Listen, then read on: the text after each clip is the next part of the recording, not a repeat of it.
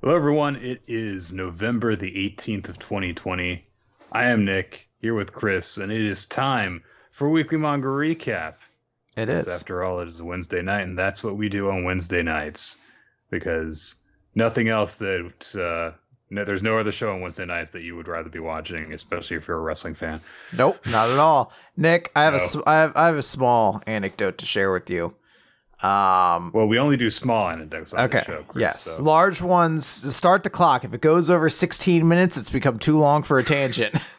uh Yeah. So I I have a, a friend, uh, a couple of friends. They're a husband and wife who they have like seventeen kids. Uh, I think they actually only have five, but in my mind they have like seventeen kids. Um, Once you get past three, it's yeah, like, I'm like they have like a hundred. Yeah, uh, and their youngest is like two years old. She's about two. Uh, for the sake of the story, I'll just say I was babysitting. It, it wasn't exactly that, but I I was basically watching this this girl and playing with her, and she she had a little magic wand, just a little stick that she was casting spells with. So you know she's doing things. She's like, I want you to be a puppy, and you just you know it's a fucking kid. You just go along with it. Like, all right, I'm a puppy, woof woof, and you're a kitty. Meow meow, and then she realized she didn't know enough animal sounds, so she immediately had to move to something else. And she loves fucking Mickey Mouse Clubhouse, so she's like, "You're Mickey," and I was like, "I'm gonna blow this fucking kid's mind Oh, no. because I have a decent Mickey Mouse," and I was just like, "Hi there, Annie, how are you doing?" And she's like, "Eh." You're Pete now, and I was like, "All right, fine, I'll go along with this." I start doing like, well, "Listen here, there, Mickey, I'm gonna," and I was like, "You know what? I've never tried Pete before. That was okay." She's me like, "Move on." Tries Donald. I think both of us in, in, immediately knew we're like, "This one isn't gonna work." It's very difficult to do a good Donald. You got to keep going. But then she's like, do Goofy. I'd try Goofy. I don't have a good Goofy. It was enough for her. Yeah, I, was- I just I was like, oh. I have that basically, and then otherwise, I just it just became like, Between oh, the two of us, we can get we can fill up that spectrum between.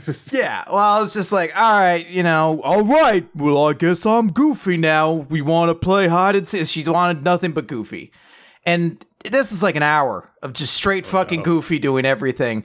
And I start, I'm like, I don't know. I mean, maybe she didn't hear it great the first time. Like, are you sure you don't want Mickey to come by? And I guess even she felt like a little bad. She's like, all right, do Mickey again. And I'm like, huh, why don't we go play some hide and seek? And she's like, no, do Goofy again. And I was like, you, you fool. You have no, this little girl, you are playing with glass right now. You are playing with glass. My fragile eagle is just shattering in your grasp right now. she wanted nothing to do with it.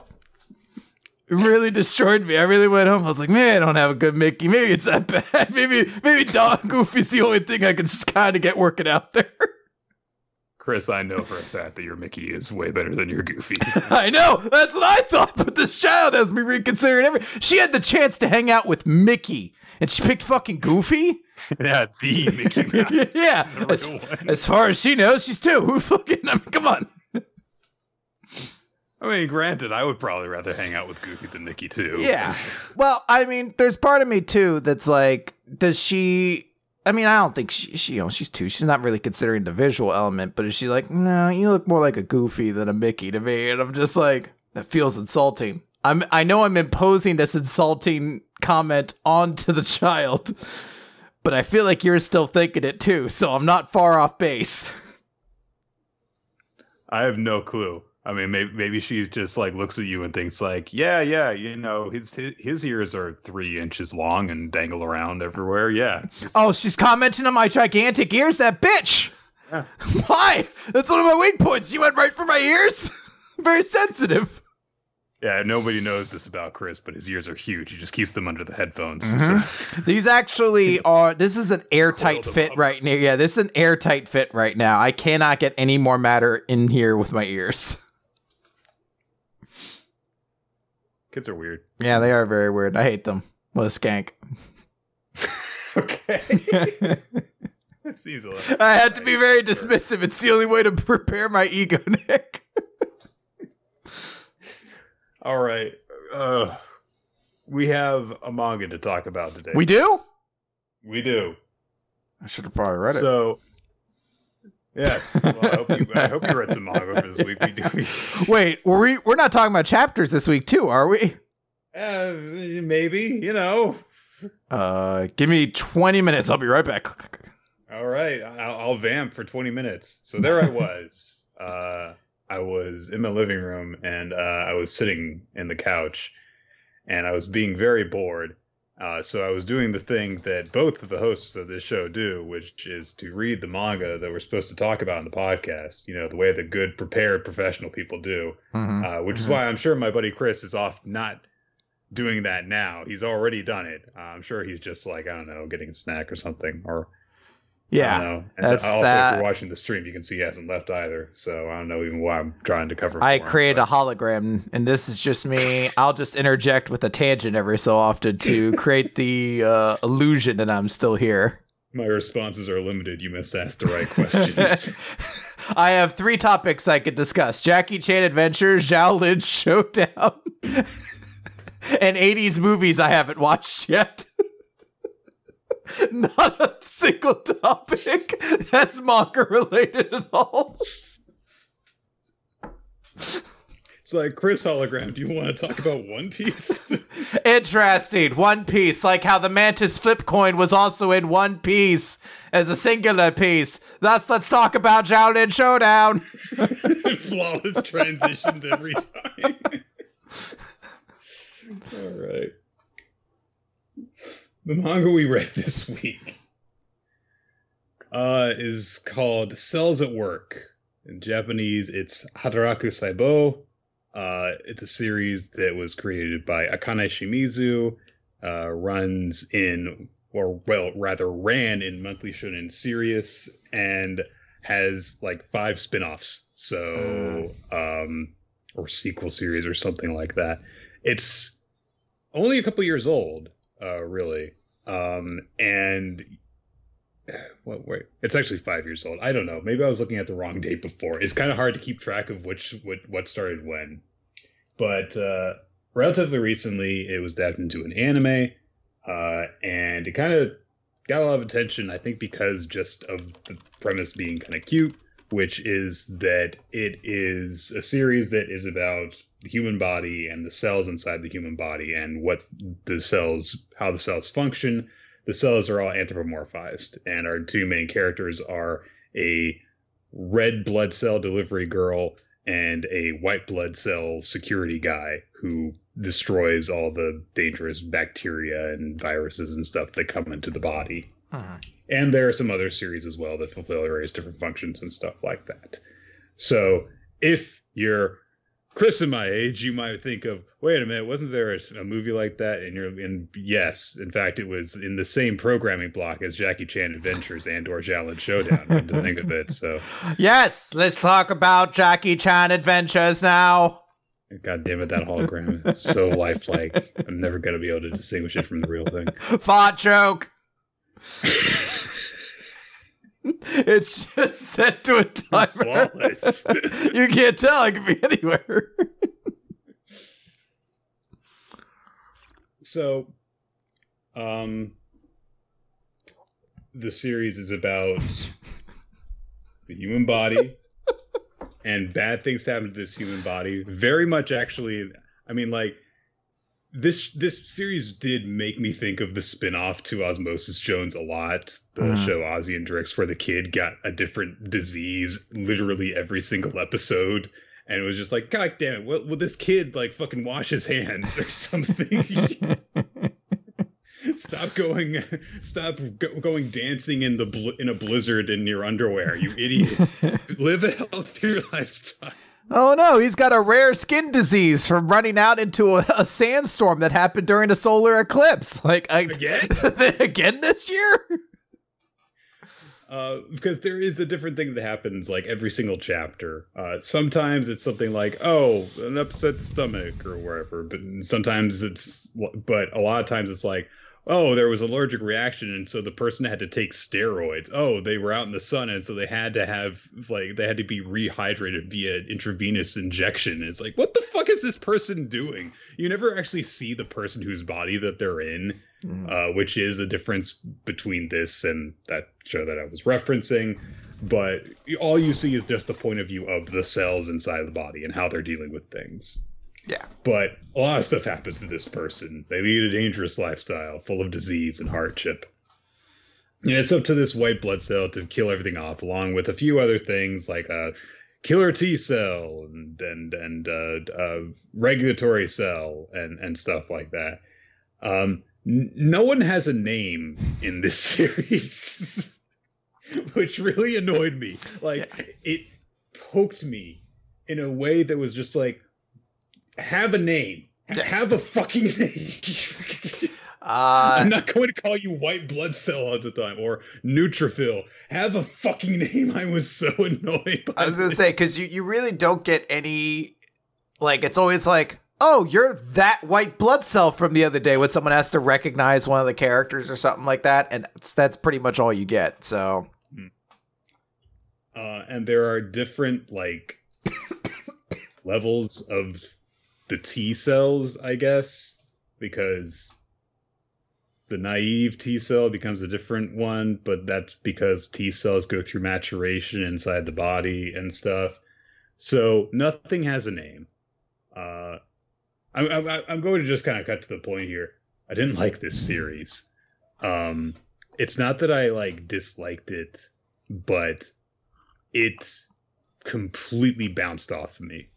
Uh, I read this and I just didn't feel anything. No, just it, it, I think it just kind of boils down to it's a series that's kind of meant to be appealing in terms of its educational, which mm. is fine. Uh, and there's a lot of different little info boxes that pop up throughout the series that kind of help to explain. Basically, this the story is kind of a vehicle to explain, like, hey, these are the different cells inside of your body uh, this is what they do, and this is how you know your biology in general functions at the microscopic level. That's fine. Uh, I've seen that done better though, uh, and I've seen that done in a way that makes me actually want to remember the things that happen. And like, look, when I was in seventh grade, we had to watch this like student made film that had the budget of approximately three buttons and a pin. And it was just about a person who went inside of a cell and then met all of the different or sub organisms inside of a cell like i'm the nucleus and i'm in charge of the cell I'm the ribosome, and this is what I do. I'm the Golgi apparatus, and this is what I do. It was just that, and they had it was that really weird animation thing where like you just put someone's lips yeah. on the background. Yep. And I remember that very, very clearly. Maybe and I remember what most of the parts of the cell do. I was gonna say maybe this series didn't work on you because you're like, this novelty's oh. been done before. I saw it. Oh, Uh, if I were sixth grade, great series. so, Nick, I'm going to give you a little personal detail about myself. Actually, two. Uh, one, I'm not a good science person. I don't know science at all. So every all the time they start shooting out those words, I was like, too many of these big ones. I'm gonna wash my hands of this and just assume you're right. I have no. I'm not gonna offer my support either way on this. Uh, but two, so I have anxiety when it comes to like hearing a heartbeat. I don't know why. Like the sound of like a beating heart makes me very anxious. And I've come to realize it might just be thinking about any bodily function that starts giving me anxiety because I had a lot of anxiety reading this series. I don't know why, but there's something very uh, nerve wracking about watching these things have to fight against like viruses and thinking like we have to get into the the fucking the lungs before this all happens. And thankfully, all of it's pretty like separate. You don't actually have to like it's like they're having like actual space fights inside blood vessels. It's all kind of like created the idea of like, oh, it's almost like a giant factory or something like that. But there is definitely a moment I'm like, man, I really hope this series ends up being done soon because I have not enjoyed reading this guy. Um, I, I, I agree with you. I, I think the honestly the the first series I thought about when I read this is Crimson's the the series about salmon uh, swimming upstream that we read a very long time ago because it's a way of taking this otherwise natural process and adding a anime influence story. You know, at least Crimson's was a bit more like shonen protagonist adventure kind of story. This one's a little bit more like moe romance story almost to a certain extent or It's something. cutesy to a degree. Yeah. Like uh, it is about white blood cells and the other cells that help defend a body fighting against bacteria. And they are fight scenes that happen. Mm. But when you've read the number of shonen series that we have, just saying this fight scene is about blood cells fighting against bacteria is not enough to make me go, "Oh, okay, cool," you know. It, So. I think in a different execution, I could probably enjoy it a little bit more.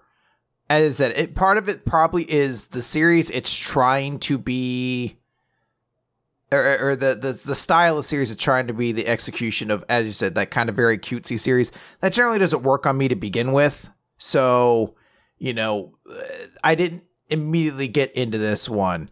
Um, it's I, I think there's fun. I actually do enjoy how fucking vicious uh white blood cell is at times because they'll do like a scene of like don't worry i've protected you from the virus and then she looks at him like heart goes doki doki and then he'll just turn he'll just rip out the monster's throat with his teeth and uh, every time that happens it gets like a chuckle out of me but I, I don't think there's enough substance in the series that really kept me super interested in it now, this might be different though when it comes to the anime. I've heard some people in the chat are saying maybe the anime plays differently or has different feeling. So that might be something to give it a try there as well. Um, but you know, different strokes to different folks.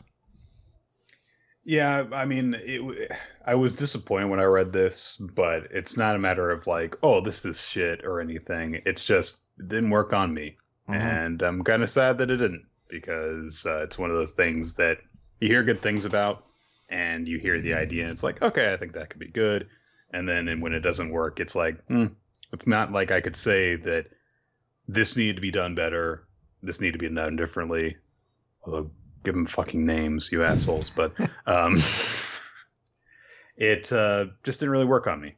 And that's really all I can say about it. There's, again, a gajillion spin offs, and maybe some of them play differently because I know that this is this uh, franchise that there is like a spin off in multiple different kinds of magazines too. Mhm. So maybe some of them play like you know because because there's like a spinoff that's about the fucking platelets, and I'm sure that if I read that, I would rip my eyes out.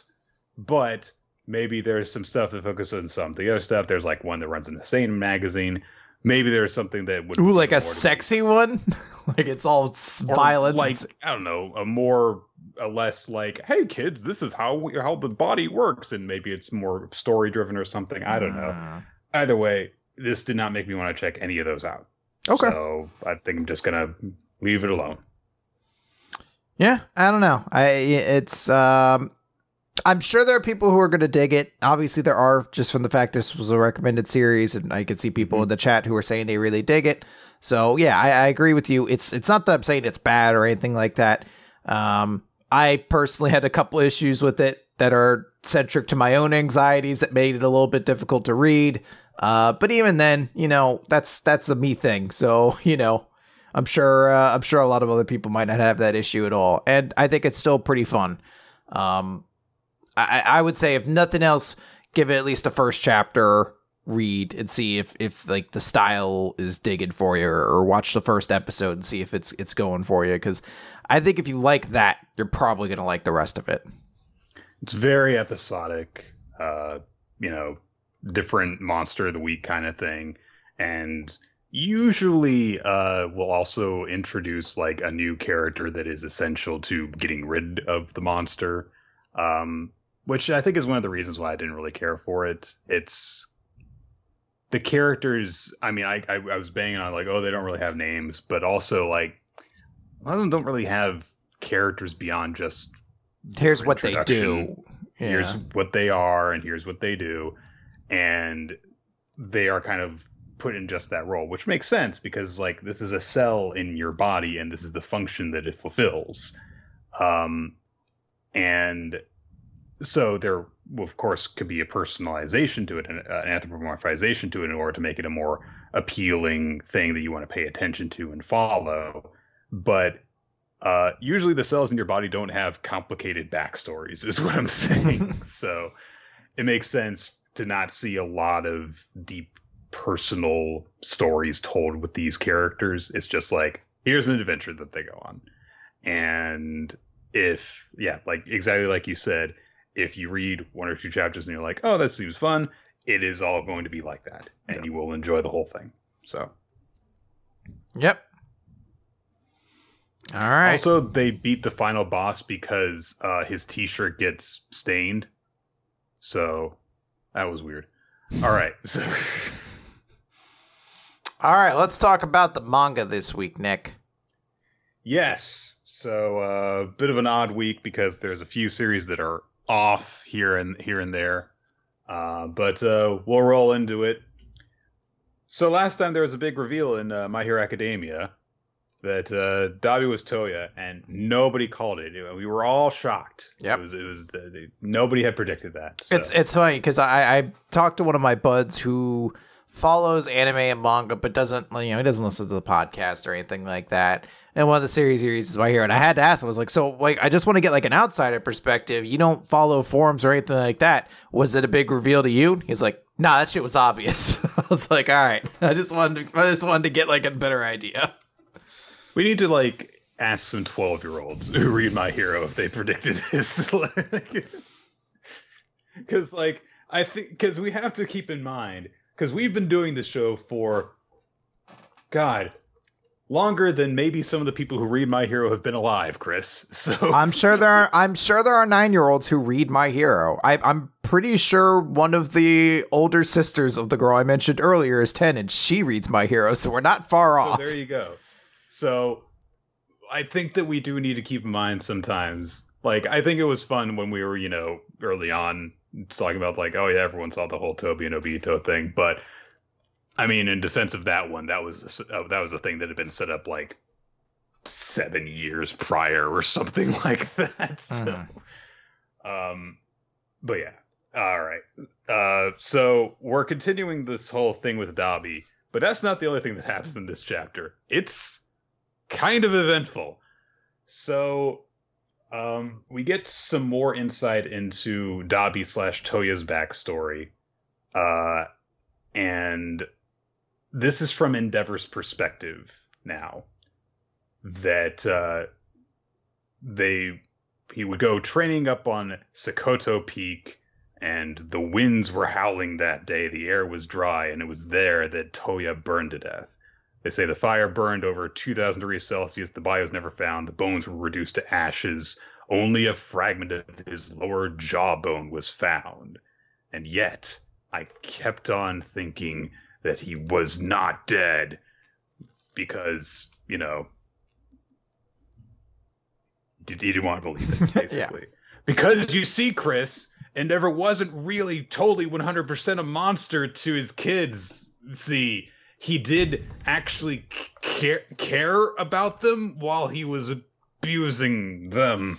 Um, uh, this is some interesting like post uh introduction like details to get. This is from Endeavor's perspective, which makes me think that maybe he hasn't kind of come all the way around on the whole. Yeah, I was a piece of shit, and I tried to, and I got to do better now. Thing. Yeah, it's like, oh yeah, I cared about them. then why did you do that? No, you don't understand. You have to push the kids even harder. Like sometimes you throw beer cans at them, and that just lets them know that they aren't studying math hard enough. You're like, uh No, I think that just makes you a dad. I think it makes you a shitty dad. He's like, no, no, I, I let him have a beer afterwards, so I'm a hero. So we see here that so this is kind of odd. So I actually did some some looking up because it was a weird point that people had like an issue with, which was what the fuck did Dabi do to his hair? Because it was black and then he poured stuff on it and it was white. And so I looked into it because there was some information out there that Toya's hair was crimson, the same way that Endeavor's hair is crimson, and Todoroki's is half crimson. And so I was like, uh, uh okay. And so we see in this thing that apparently his hair started off crimson, but over time it was turning white. So when he washed the dye out of his hair, presumably it's all white naturally now. Um, all right. What it this shouldn't matter, but there's a canon explanation for it right here. So there you go. So anyway, Endeavor says that Dabi is stronger than him, basically. Toya's fire is stronger than his, even though he doesn't have the frost, which was his actual goal. Uh, and he says that, you know, oh, it was actually, you know, Rei that wanted to have more kids, not me, who definitely wanted to have that kid who had fire and ice. It's it's weird. It's it I is he is this supposed to be the author saying, "No, no, he's not he's not all bad. He was never all bad," or is this Endeavor justifying this to himself? I don't know. So it's a weird direction. I yeah, I mean, we've had quite a while of kind of trying to deal with the story. It, it's tough to say because this this honestly could be the larger part of a, a narrative within my hero of sort of the disillusionment of heroes and yeah. the humanity behind them and the flaws that come along with it. Uh, but it is kind of odd because Endeavor's flaw is that he was a eugenics person who wanted to uh, push kids past any point of you know moral goodness. And the other heroes weaknesses were they weren't immune to being shattered by death beams basically. So it's a little bit like up and down. But I, I get that maybe this is supposed to be like the main crux of that argument going forward is like oh okay so we're gonna see you know heroes actually are humans who aren't so great after all because this guy even past all this, really can't fully admit even that he was a complete shithead in these situations. Yeah, I don't object to the idea that Endeavor cared for his kids. Hmm. Like, it is possible to believe that you care for someone when you are abusing them. It's and I I think that is one of the barriers to people admitting wrongdoing is that they say, "Well, but I love them. I, I, I'm not. You know, I didn't do that." So, but it's kind of a confusing issue given what we already know about Endeavor, and part of this whole thing that he says rings truer than the rest. Like when he is ending it, and he talks about how he believed that Toya could have been the one to reach All Might and surpass him. And we get that visual again of like the canyon separating him from All Might, and he sees like a vision of Toya crossing a bridge to him. That part rings truer to me. Him saying, You could have been the one who could have solved all this ugliness in my heart. Hmm. And that being the note we end on makes it seem like that's the thing he regrets more than Toya actually being dead. So, like, it depends on how you think how you read this, how you're going to interpret what Endeavor's reaction in this moment is, and if it's bad writing or if it's an exposure of Endeavor's true kind of shitty character. So it's weird because if it's the latter,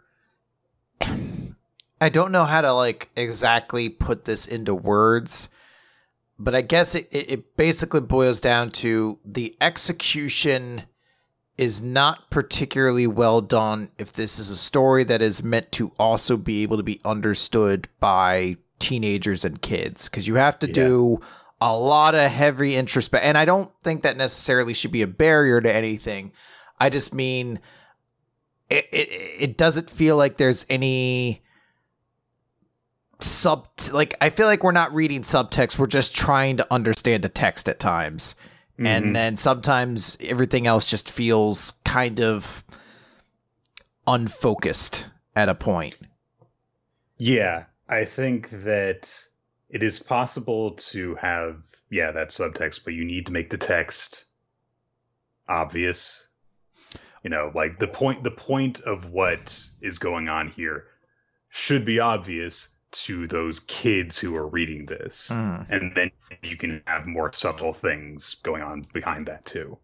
But It might also be that we're just not getting the opportunity. Like we haven't really had a like a big chance for Todoroki to say anything in all this, and he should be the proxy for the audience to kind of understand this this situation. He is, you know, the hero that we see this story, you know, through the eyes of. And we haven't really had the opportunity because this has mostly been Toya monologuing and Endeavor reacting. So, you know, maybe there's a part of it that's that. Um, but at sometimes I also just say, like, you know, maybe these kinds of stories aren't Horikoshi's strength either. Um, not, you know, trying to be derogatory. I just mean like, you know, these are kind of tough things to to, you know, effectively nail down. it's a fine balance to strike. And when you're in a when you're in a genre as blunt as shonen action that can be kind of difficult to uh to do that balancing act. So endeavor is of course in denial that Dabi is telling the truth because he's like Toya's dead. You're lying. And Dabi's like nope it's truth fuck you dad so uh all the villains are also taken a bit aback by this because he didn't say any of this to any of them, which that makes sense. It always always seemed like Dabi has kind of been one to keep his own secrets and have his own stuff going on uh, while they're doing other things. Shigaraki at this point is unconscious, and uh, Spinner is trying to awaken him because he's the one who can actually order Gigantomachia around. Uh, Dabi also, of course, points out that yeah, he's you know having all this stuff go public. And he says that hey you know if you want to like run a, a, a dna test i'll give you some blood or, or, or skin or whatever. But uh, the test that i ran myself has already gone public in the, in the video. And uh, yeah they're like yeah it's a 99.9% match between my dna and a sample of endeavor's blood from the battle of kyushu which I think if there's a 99.9% match between your blood and a parent, it means you're not actually parent and child, but shh. Uh,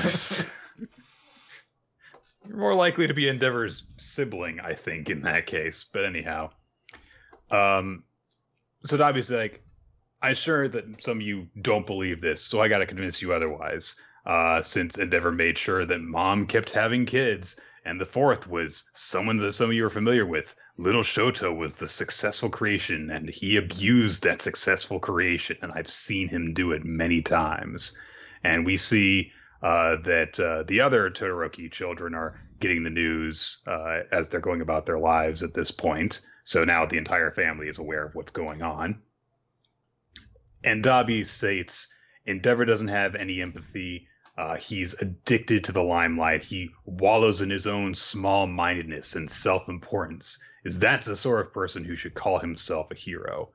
And then we cut over to the other member of the Todoroki family, the Can't You See kid. Can't you see? When they got over to this guy, I was like, oh, of course they're cutting over to Can't You See kids. so he's in basically just as in denial as Endeavor about all of this. Like he can't possibly believe that you know the guy that he was cheering on would be this way. Uh, but then this was the part that actually took me aback when I was reading the chapter. Uh, remember how Dabi was there when Twice got killed by Hawks? Yeah, it turns out that he was too busy filming that to bother saving the guy. So we actually see the point that uh, Hawks stabbed him in the freaking spine and finished him off. And uh, Dabi uses this as basically further, you know, proof that yeah, heroes are assholes. Uh, Mhm. They, you know, he, he could have he. This villain who was just crying and trying to protect his friends, yeah, he murdered him in cold blood. And we see that basically while they were on their way on uh, Gigantomachia, that Skeptic was splicing together the footage so that this whole thing would go live uh, together. So nice to have that little thing brought in of like, wait a minute, when do you have time to? Oh, right, he's got a professional video editor right there with him. Okay, fair enough. So. Dabi says, "Oh, this is my present to you, Endeavor. I did some digging into Hawks, the filthy spy, and in order to curry favor with us, he even killed a hero, the number three hero, Best Jeanist, who was recuperating. Carrying out that murder didn't ruffle his feathers in the slightest because violence is already ingrained in his lifestyle, and so it's no wonder, since his own father was a serial robber and murderer, a villain. That's why." All right, more, more, more reveals. So, and it turn, he also says that uh, the person who captured that father fox was Endeavor. So, huh, bit of an interesting connection there. It's it's almost so much of an interesting like interaction that I feel like I need to like go back and see if there's any been if, like, if there's ever been any hint to that because that feels like it should be a relevant enough detail that it shouldn't be tossed in a pretty long kind of monologue speech instead. Yeah, to show that kind of Hawks, connection between them. Hawks like idolizes Endeavor. Yeah, like that was a big thing about him. He like had his action figures as a kid and stuff. So yeah, you would think that that would like how, how, does like he make that connection in his head go the other way around? Like, oh, this person who brought my dad in, no, he's a really good person. So I don't know. Uh, he's not. He's gonna not gonna be awake to tell us for a little while, presumably. So. uh, Dabi starts ranting for a bit, basically just like you know, there's all these peoples who just you know have all these skeletons in their closet, and they cover it up with the mask of justice they call themselves heroes. They fool everyone. And I just want you all to stop and think. The only ones these heroes protected themselves, with all the ugliness inside, they use you to give them protection and approval and admiration. And uh, there's a really funny thing that happens because can't you see kids? whale friend. I don't know exactly what. Yeah, I think is. he's like a shark kid or something. Yeah. He just goes like, you see, can't you see, kid? like, you're his friend. Don't you know his name? like, it doesn't matter whether or not he's telling the truth. That's a question for later. He might be a villain, but people are going to lose their faith over this. And I hate to see it, but me too. Especially with all this damage and destruction. Anyone witnessing all this would have to be stupid not to lose their faith, right? So, so I, I mean, look. He's right it's a dramatically appropriate thing to say in a shonen manga but it's such a weird thing for a teenager to say to his shocked and stunned friend that you're watching the news with. so Dabi starts to finally actually go on the attack. He's like, all right, speech is done, dives down, and uh, Endeavor and Todoroki Endeavor is basically so in shock and in despair over all of this that he's not even reacting. Todoroki's trying to get his attention. He's like, "Hey, come on, we got to move. We got to protect the others. Worry about everything else later." But Endeavor's not moving, and Dabi uh, starts to use the Flash Fire Fist, which is a really nice extra kick in the pants. Just like, yeah, I'm gonna use your own signature move against you. Fuck you, Dad. Uh, but as he's about to unleash Prominence Burn, suddenly a ton of cables come descending from the sky, and one of them coils around around Dabi. As we get the dr- dynamic entry falling from the sky of Best Jeanist. Hey, that guy in the plane who was Best Jeanist. It was Best Jeanist. so another thing happened in this I'm chapter. Just another so person showed up at the fight, Chris. I'm just so tired. I just wanted to end. Nick, tell them to end it. Um, I don't remember. What are Best Jeanist powers? You can manipulate threads. Does that include cables? Sure. Okay. Threads. Yeah. Okay. There we go. Um. Oh man, it. This is, I think, a better chapter than the previous one, just in terms of getting some cool motivations out there and there are a lot of pretty big implications. Uh, some people in our Discord have been talking about the fact that they're like this might, I think, my hero might be like irrevocably changed going forward because like almost all of the top 10 are either dead, gravely injured, or disgraced beyond words right now. Yeah. Um, Hawks might be able to recover because a big part of the impetus of everything was saying he killed Best Jeanist, and then Best Jeanist showed up. I probably would have. Wa- clears his name. I, I probably would have waited, like, like given a chapter of time for that to process because he's like, and Best Jeanist is dead. He's like, no, I'm not. I'm here. um, but I, I mean, it is like a crazy big thing that you're like, all of these cities are destroyed. Uh, so many countless people are dead. So many heroes are now dead, including those not even in the top 10. Yeah. How would anybody have any faith in anything? But at the same time, it's just like, I don't know, like, because I've said it several times now. I'm like, Shigaraki needs to die here. He cannot escape from this situation. They cannot retreat. He needs to die. The League of Villains storyline needs to end here. There is they've done the Dabi reveal. I have no more vested interest in this group at this point. But I don't know how we get to that point, and I feel like it is. I, I, I don't know. There's just a part of my mind that's pessimistic and says we're not going to get like real closure here because I just I I'm I don't know maybe it's just a shitty year in general has has conditioned me to believe it's just not going to happen. I'm hoping for the best. I you know ideally they they end it here some kind of conclusion and then I don't know we have to do a time skip or something because there's no more heroes to like really do a story with for a while until these these kids are old enough or something. Uh, and then maybe we we find some other thing. I I just I don't know. I just don't know I want it to end though, and every chapter continues to kind of like pile on this like this weight on the shoulders that is reading my hero in the past like four months. You're just like, all right, it's good, but like now we're done, right? And they're like, no, no, no, just a couple more things. I think that one of two things is going to happen.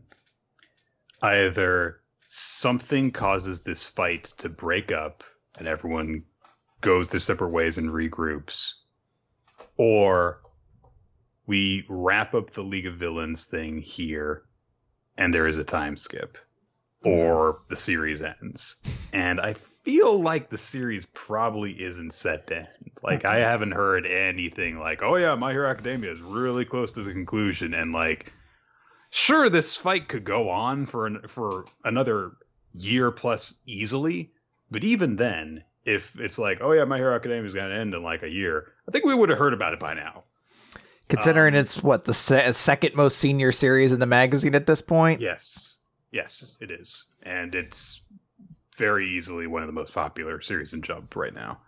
Um, I feel like we would have heard something by this point about about it ending soon. Mm. So I am leaning increasingly towards the idea that what's probably going to happen is there's going to be some sort of a time skip. Um, every shonen action series does one eventually. It does, yeah. um, so it just comes down to a matter of like I'm trying to think of like all the seeds that have been planted and what the fuck else there is. Like, because Best Jeanist coming back was like the biggest thing I think that there was left. Yeah. Uh, I mean, you could, you know, pull out something like I don't know, maybe Stain does something or other. I mean, he's in jail, obviously, but he seemed to be a he was a very influential character for the short time that he was around. Um, All for One is still alive, even though he's in prison. Maybe he busts out at the end of all of this while everyone's attention is away, and he goes and he starts up a new group or something like that. Uh, and so he starts uh, gathering forces over the course of a couple of years, and that's what happens to over the, uh, for the next time skip. But uh, yeah, yeah, I I, I, see, I, I think that we're heading towards a time skip after this is all said and done because it seems like there's not enough left to leave off for later if we break this up now. The mm. only thing that I could see is Toga getting away because she's yeah. not in the fight right at this moment. Mhm. And so she comes back later on. And And I think that Toga is separated enough from all the main stuff that is happening that you could do that with her. you could even have a splinter group within that you know league of villains because you know I, I guess mr compress could go away but even spinner it feels like they they could potentially do some stuff with him still in the future Mhm. um but as as a group and a collective i mean yeah unless there unless there really is a a, a, a traitor in class 1a i don't think there's anything any like cards Oh, left man, in the back pocket back. it's like, ah, you thought that I forgot about it. No, no, no, no, no. it's like when people were counting because Say hello to the traitor, Ojiro. Who's Ojiro, Chris? Who's Ojiro? Come he's on. the tail guy right Yes. Ooh, I just picked the most. I picked the most unmemorable member and assumed you went with him. I was like, "Tail dude, right?" It's like when one. It's like when One Piece had uh, Pell say like, "There's only five devil fruits that allow you to fly in the universe," and then it's never been brought up again because eventually Oda was like, "Ah, shit, this ran for a lot longer than I thought." I didn't even know that wasn't. I, I vaguely recall Pell saying something like, "There's only so many flying devil fruits in the world." It was supposed to be a big thing. Never came up again. That's that's that's like the same thing here. Just like there's the, so many. There's so many that let you transform into a bird, though. I like to think Pell was just really up with himself. He's just like, "There's only five of these in the whole world." Someone was just like, "There's probably more than five, but we don't want to take it from him." He had that like devil fruit book, the one that Sanji had, and he got to the one that was like flying devil fruits. And he's like, oh wow, and then he didn't read past the first page of the category. He's was like a third of the book. He's like, "This must be the only one in the world. Only one bird." And he closed the book and burned it. He's like, I always burn all my books after I'm done reading. Oh yeah, it's What Zo- the hell? I think Zombie right. I feel like there was a time where there was also supposed to be only like a hundred devil fruits or something like that, and then again it was like, I look, I didn't know it would go on for thirty years. I didn't know. Oh, Honestly, the biggest thing that makes me think that we're going to get a time skip and come back is they've they they pushed that whole Deku's going to learn all the previous quirks thing, Mhm. and AC's going at this series is going to need to run for a few more years, yes, and we're not going to be on this fight for a few more years. We might be on it for another year, but but you know, uh, and if we f- finish this fight up, it really doesn't seem like we can just do what we did all the previous times with the Villain Alliance. Yeah. something big is going to have to happen that shakes up their status quo, along with everything else being shaken up. And I think after such a big cataclysmic event, that's a good time to do a, a, a time skip. Give the world time to recover yes. and then come back after saying all this stuff has changed. Here's where we bring you back to speed. hmm That'd be the right call. Speaking of right calls, Nick. We got to move on. We spent a long time on that chapter, but it, there was a lot that happened in it. Sorry. So, right call. Yeah. Right call. We got we got a the right call, just like the right call being made in Kaiju number eight, chapter seventeen. Yes. I mean, you can take over if you want to, but I'll I'll do it. But No, I just meant I, I was doing the. Okay. Well, I mean, now that we've called more and more attention to the segue, it's going to make less and less sense as you think about it. It was just meant to be away from. seventeen. Hey, look, he's he's he's combing his hair in that. Yeah, with a comb. good, good for you, Haru. Yeah, Smooth as silk. yeah. All right, so um, Reno's not doing very good. No, he he took a couple shots. He- he's got some holes in his stomach. Uh, he's still just kind of like, okay, this is what I need to do. That's his mindset still, which is I need to bind my wounds and keep fighting because I'm still alive. The fight's not over. The humanoid kaiju is kind of shocked that Reno can still move. So he says, you know, this is kind of difficult, you know, killing off a human's motor functions without actually killing them. So, hmm, it seems that his goal is not actually to kill them for some reason. Uh, it's what I- Igao. Fuck, what's this guy's name? The other guy with Ichikawa. Uh, Haru. Yes, yes. Iharu tries to shoot the humanoid uh, kaiju, does nothing. Uh, he finger guns him a little bit, and then goes over to Ichikawa and point blank blasts him in the back for some reason. Um, and just occasionally does it. He's just like I guess gradually increasing it so that he can I guess knock him out without killing him. Uh, so I've already forgotten his name. Iharu. yeah. What was it? Iharu uh picks up his gun again and he's like god I'm, I, I can't let, let let this end here. Reno's amazing. He's gonna make captain someday for sure and i'm not gonna let this just end here. He tries to fire the gun but um the gun is broken. I'm not sure if it gets a hole blasted in, in that very moment or if it's just been damaged during the course of the fight but it does not work. So the humanoid uh, kaiju's like look, I've almost gotten this one down and I don't need you anymore. So he extends his hand towards him. So presumably he is going to try and capture Ichikawa for some purpose or another. Mhm. But he only needs one person. So kill the spare kind of thing. Yep. So Iharu drops to his knees because he's got no weapons, he's got no way of fighting the guy, and he just starts praying. And he just says to himself, Please God, no, it can be a demon, or even the devil himself for all I care. Just please save Reno. And then he says aloud, Please save my friend. So, Aww. It's a little too so much to be like save my friend. They've they've no they've been cool with each other for about forty five seconds so Friends, far. friends, Chris. We're best friends. Yeah, Friends uh, got got matching bracelets and and they went they went on holiday together and and stuff. remember all the good times we shared? Like when I found They're best friends. remember all the good times we shared? Like when I found out you could dodge that thing's uh, shots, and then that time when I came back because I decided I wouldn't leave you, and then uh. Well, I guess I wanted to do three, but the only other memory I have is you not killing him and then getting shot full of bullets. So don't remember that one as much. Uh, the humanoid uh, kaiju's arm starts swelling up, and he's like, "You can die now." But then, all of a sudden, Kafka appears behind him and says, "The only one dying here is you, dirtbag." And he punches. Him.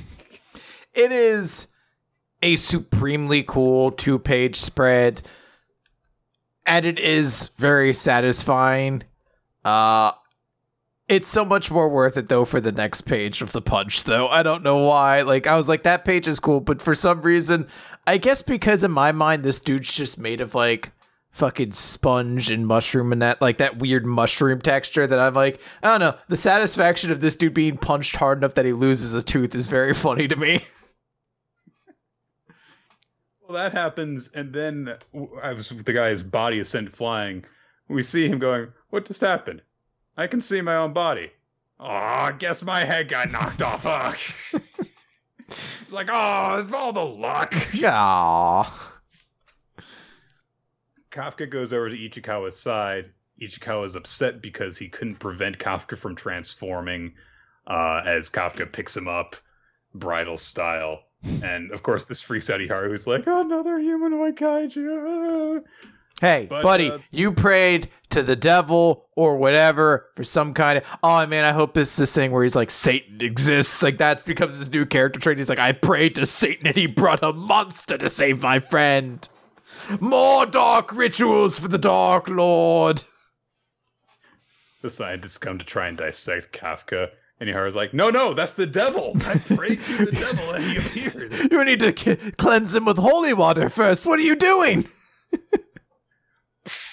And the Kafka goes, "Ah, it burns." Ah, no, it hurts the devil. Ah, the kaiju. Don't take me apart. So, this does not finish off the humanoid kaiju, who just grows his head back, like you do. As you do. and he's and he says as he's pushing himself up, so you're the one. You're kaiju number eight. Ooh. Title drop. That's the second time we had a tile drop. Didn't they do it at the start? Didn't they say so. he was he was the eighth Eighth kaiju that showed up? Yes. Kaiju number eight. Yeah, That was what uh, uh, Hoshina was looking for. yeah. Was uh, th- he was designated kaiju number eight, but uh, somehow also the humanoid kai- kaiju knows about this. So. Yeah, it's interesting. I mean, we we we have the original context. There was some weird fly thing that that you know found him and was like, "Hey, I'm gonna you know, you know, now you've become this this humanoid kaiju thing," and then knowing that in this a humanoid kaiju is trying to kidnap members of the security force alive. It does kind of pose a question of like how much of this creation of humanoid kaijus is intentional. Mhm. Maybe specifically look, looking for people with the The right- potential, the right potential, yeah. Yeah. well, Nick, But I'm sure we'll find out eventually. yeah, we we we've spent enough time on all the rest, so now it's time to talk about the best. Let's talk about Eden Zero, chapter 119, Homura versus Mora. I Uh, didn't have any input on deciding on that tangent. Uh, Ah. I don't know if I approve of this designation we have given to this series in general. No, nope. As you'll come to find out, that's absolutely, definitely the way this series should be viewed. Uh, our cover page is Shiki playing uh, clean in. Uh, I don't know what this is. It looks like uh, fantasy hologram chess, but it follows like the tennis match point system rules. So I don't know. It looks like Shiki's losing though, probably because he's an idiot. Anyway, we opened the chapter with the group who are on their their spaceship, so Laguna, Chris, and Clean, and they're told by Witch like, "Hey, you guys need to stop worrying about all the forces down here. You need to help with the main force that's going out into space." And Weisz is just like, "No, we don't need help." And Hermit's like, "Yes, we do. Shut up." so uh, all of the other characters are like, "Yep, we're gonna help." And I guess that's supposed to be kind of a moment because Weisz didn't trust them, but they're all loyal and and gonna serve at their side. So there's that. Anyway, the rest of the chapter is about Homura, who's in a very intense fight with Mora, whose name I would not have known if it was not in the chapter title. So that's a fun little bit of trivia for you. Um, he uses his glue. He grabs onto a log, throws it at Homura, and she dodges it. And then he uses the still on it tendril to like swing it again. So she cuts it in half. And you're almost like, I would have just cut it to begin with, but whatever. Uh, they share a couple blows. She has this stupid line where she's like, I will not be defeated by one who cannot understand that androids have hearts. And Mora's like, fucking lame. and then Homura changes her swords. So no longer does she have one katana, she has claws, tiger claws, and she calls them five sword fencing tiger form, which is confusing because there are six swords, but I don't know. Anyway, she then uses the tiger six claw strike, adding further confusion to why she calls it the five sword fencing style. Uh, but the more is like, look, I could turn myself into glue. You can't cut me. It doesn't matter. And uh, he basically does like a gum gum attack. Like he, he literally just like kicks her with his glue foot, like lifts her into the air and then slams her down. And I was like, all right, that's kind of a cool move. Um, she cuts off some of the glue and then immediately Mora just starts becoming a fucking hero villain who's just like, oh, you know what I really like? I like seeing the face of someone who's truly looks like they're miserable. Their faces, you know, humans are what I want to break. I want to break them if I'm going to break anybody. It's got to be human. The fear and despair on their faces they die is the best feel. Let me see it. Let me see that face. And you're like, oh boy. I uh, I need to t- I flip down the calendar from the last time Hero had a villain who was uh, weirdly sadistic and creepy about every. Um, hold on. Zero. yeah, just flip it down. I'm like, you know what? I shouldn't have bought those double digit add ons to the calendar. they have never left their plastic wrap. uh, Homura tries to like pierce through him, and he's like, I told you it won't work. I could turn into glue. And then there's like a weirdly fetishy shot as he turns to glue and like burns her and it lands on her tits.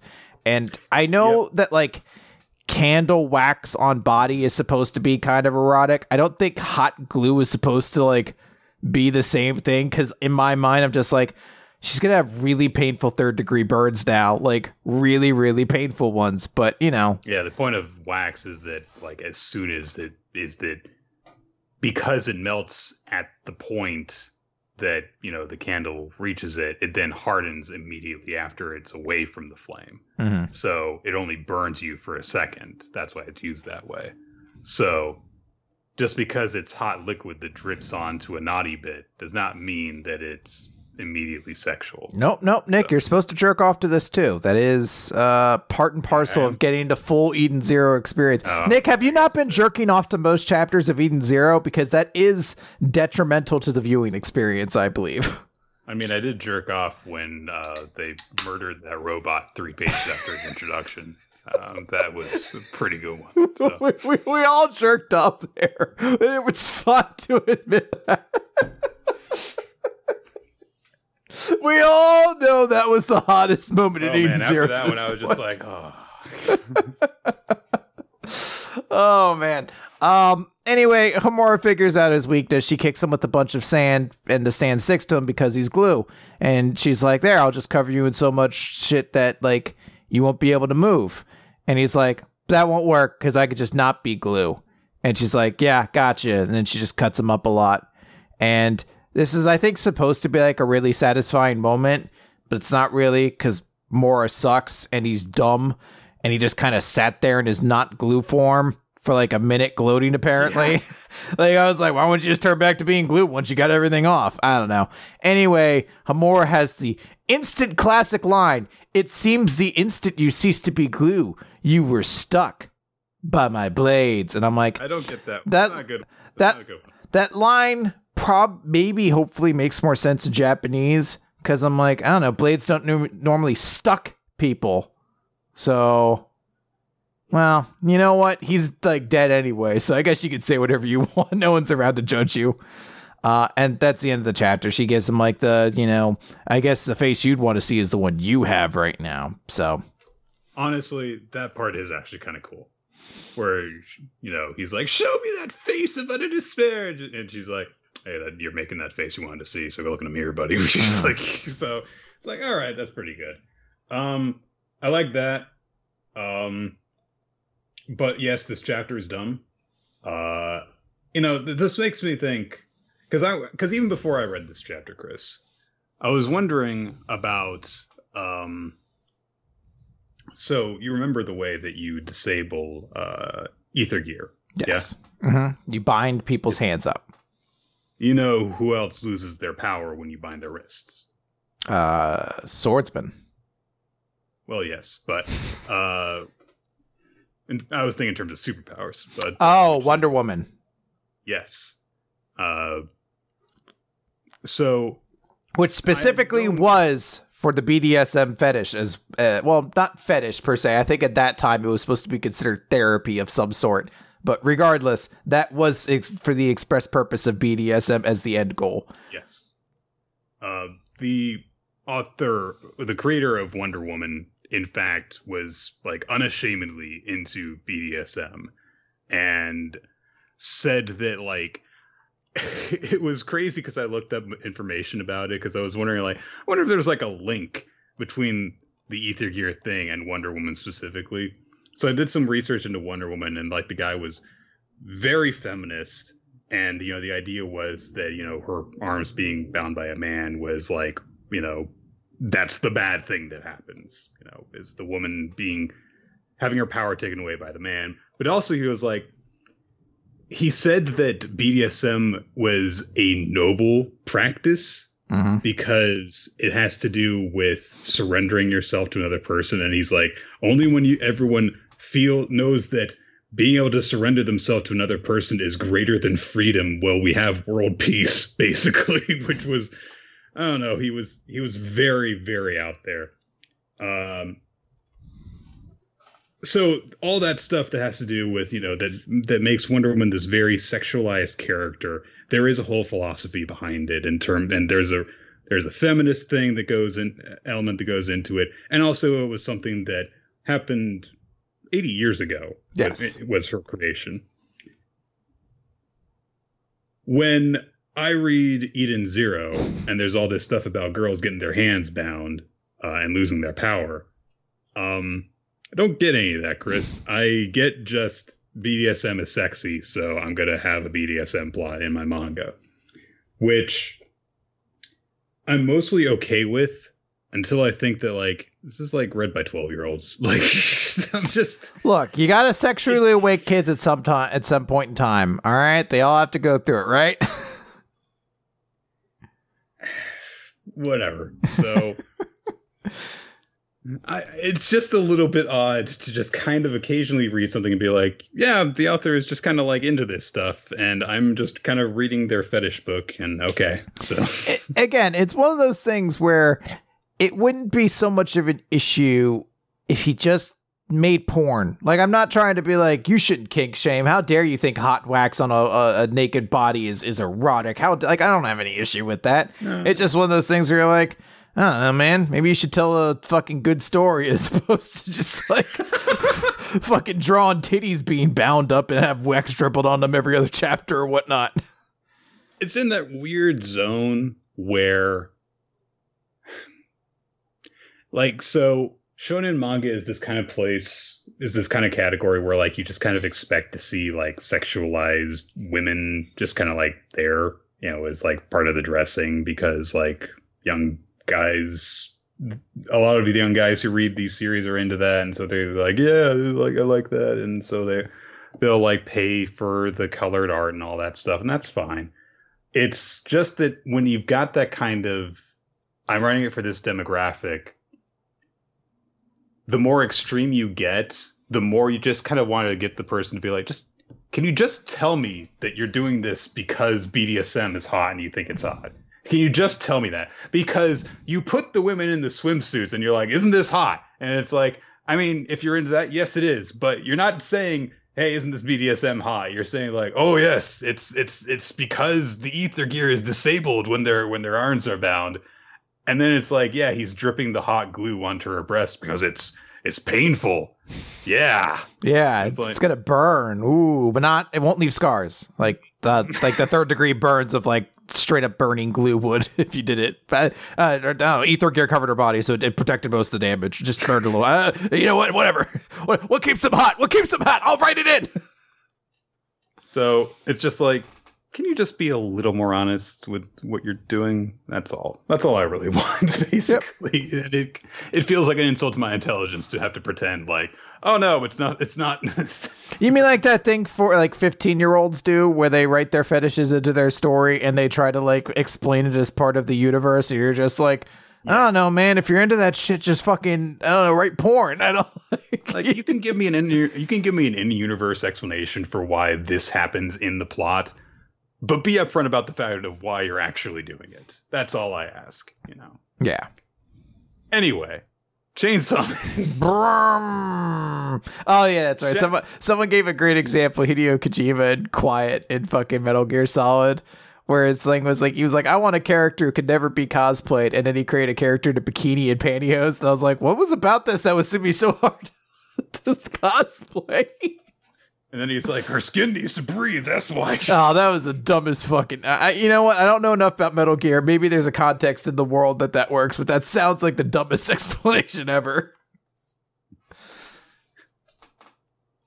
You know, actually, I kind of like his explanation more because at least with that one, he was basically like, "Yeah, girls, you won't cosplay as this.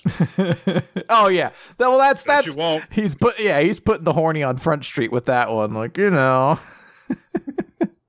I kind of have more respect for that because it's just like, oh someone I see what you're going for. scroll dude saying in the context of the world it makes no sense because there's another character with the same thing and he wears a full camo suit. Maybe there was only one like clothing in the store and he got there first and then she got there she's like well i guess i'll just wear what i have on now and it just happened to be a And are bikini like, and high are you just like in your bikinis like, I have to be to be hidden. I Shut do- up. I can't breathe otherwise. you know what? If she if she said that to me, I'd be like, you know what? All right. I don't know what else to say. So carry on. It's Chainsaw Man. Chapter 93 You and Crappy Movies. So, last time we saw all the news stories about people on the street, like, yeah, I love Chainsaw Man. He protects people so cool. I've got his mask and all that stuff. Denji is surprised by this as he's glued to the TV watching it all. He's actually pulled to tears when he sees a girl hold up a sign that's like, Chainsaw Man, go out with me. And he's like, I'm popular with women. They love me. And he's taking a nap in his chair, and he's just like, You be quiet. Just pipe down. Just not give a shit all about what's happening. And uh, so Denji says he just gets like really, really relatable. Honestly, he's just like, I'm just sick of just eating toast with jam. I want like steak for breakfast every morning. And I know I shouldn't, but I really just like I want I want stuff. Like I want I want women. I want I want five girlfriends, ten girlfriends. I want them. I want to get my dick wet. yeah, I, am like, you know what, man? Fucking announce your shit. so you should be and Kobeni are just both kind of like uh, staring down awkwardly at Denji while he says all this. And then he's like, That's why I want to be Chainsaw Man. And then it's like big full page spread. Oh yes, the full page spread where our hero has just announced, like, I want to have so much sex. That's why I have to be the hero. this is such a weird manga. It is a very weird series. So Kishibe just kind of like glares down at Denji for a few seconds, and then he's like, "If you're if you draw attention to yourself, you're asking to get killed by Makima. If you turn into Chainsaw Man, she will kill you. She'll hear and she'll come for you and she'll kill you. So he just kind of like settles back into his chair, leaves Denji to think about this. Kobeni goes to sleep too. She just falls asleep against the wall. I, she's I'm so bad for her. She has had a rough day. Uh, at this point, I think I'd fall asleep in like rough. a yeah. I'd fall asleep in a trash can if I needed to. and she keeps watching the TV, watching footage of himself being awesome and stuff. And he's like, I want to be, I want to be Chainsaw Man. How can I kill Ms. Makima so I can do this? I do love his thought process. I want to be Chainsaw Man so I can get my dick sucked. I get better, I better kill Makima. How do I kill that woman so I can have sex?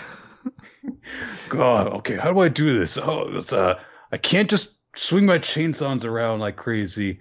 Okay, I've been watching her all this time and talking to her, so uh, there's got to be something, some sort of weak spot. Think, Denji. Think. Rack your crappy brain.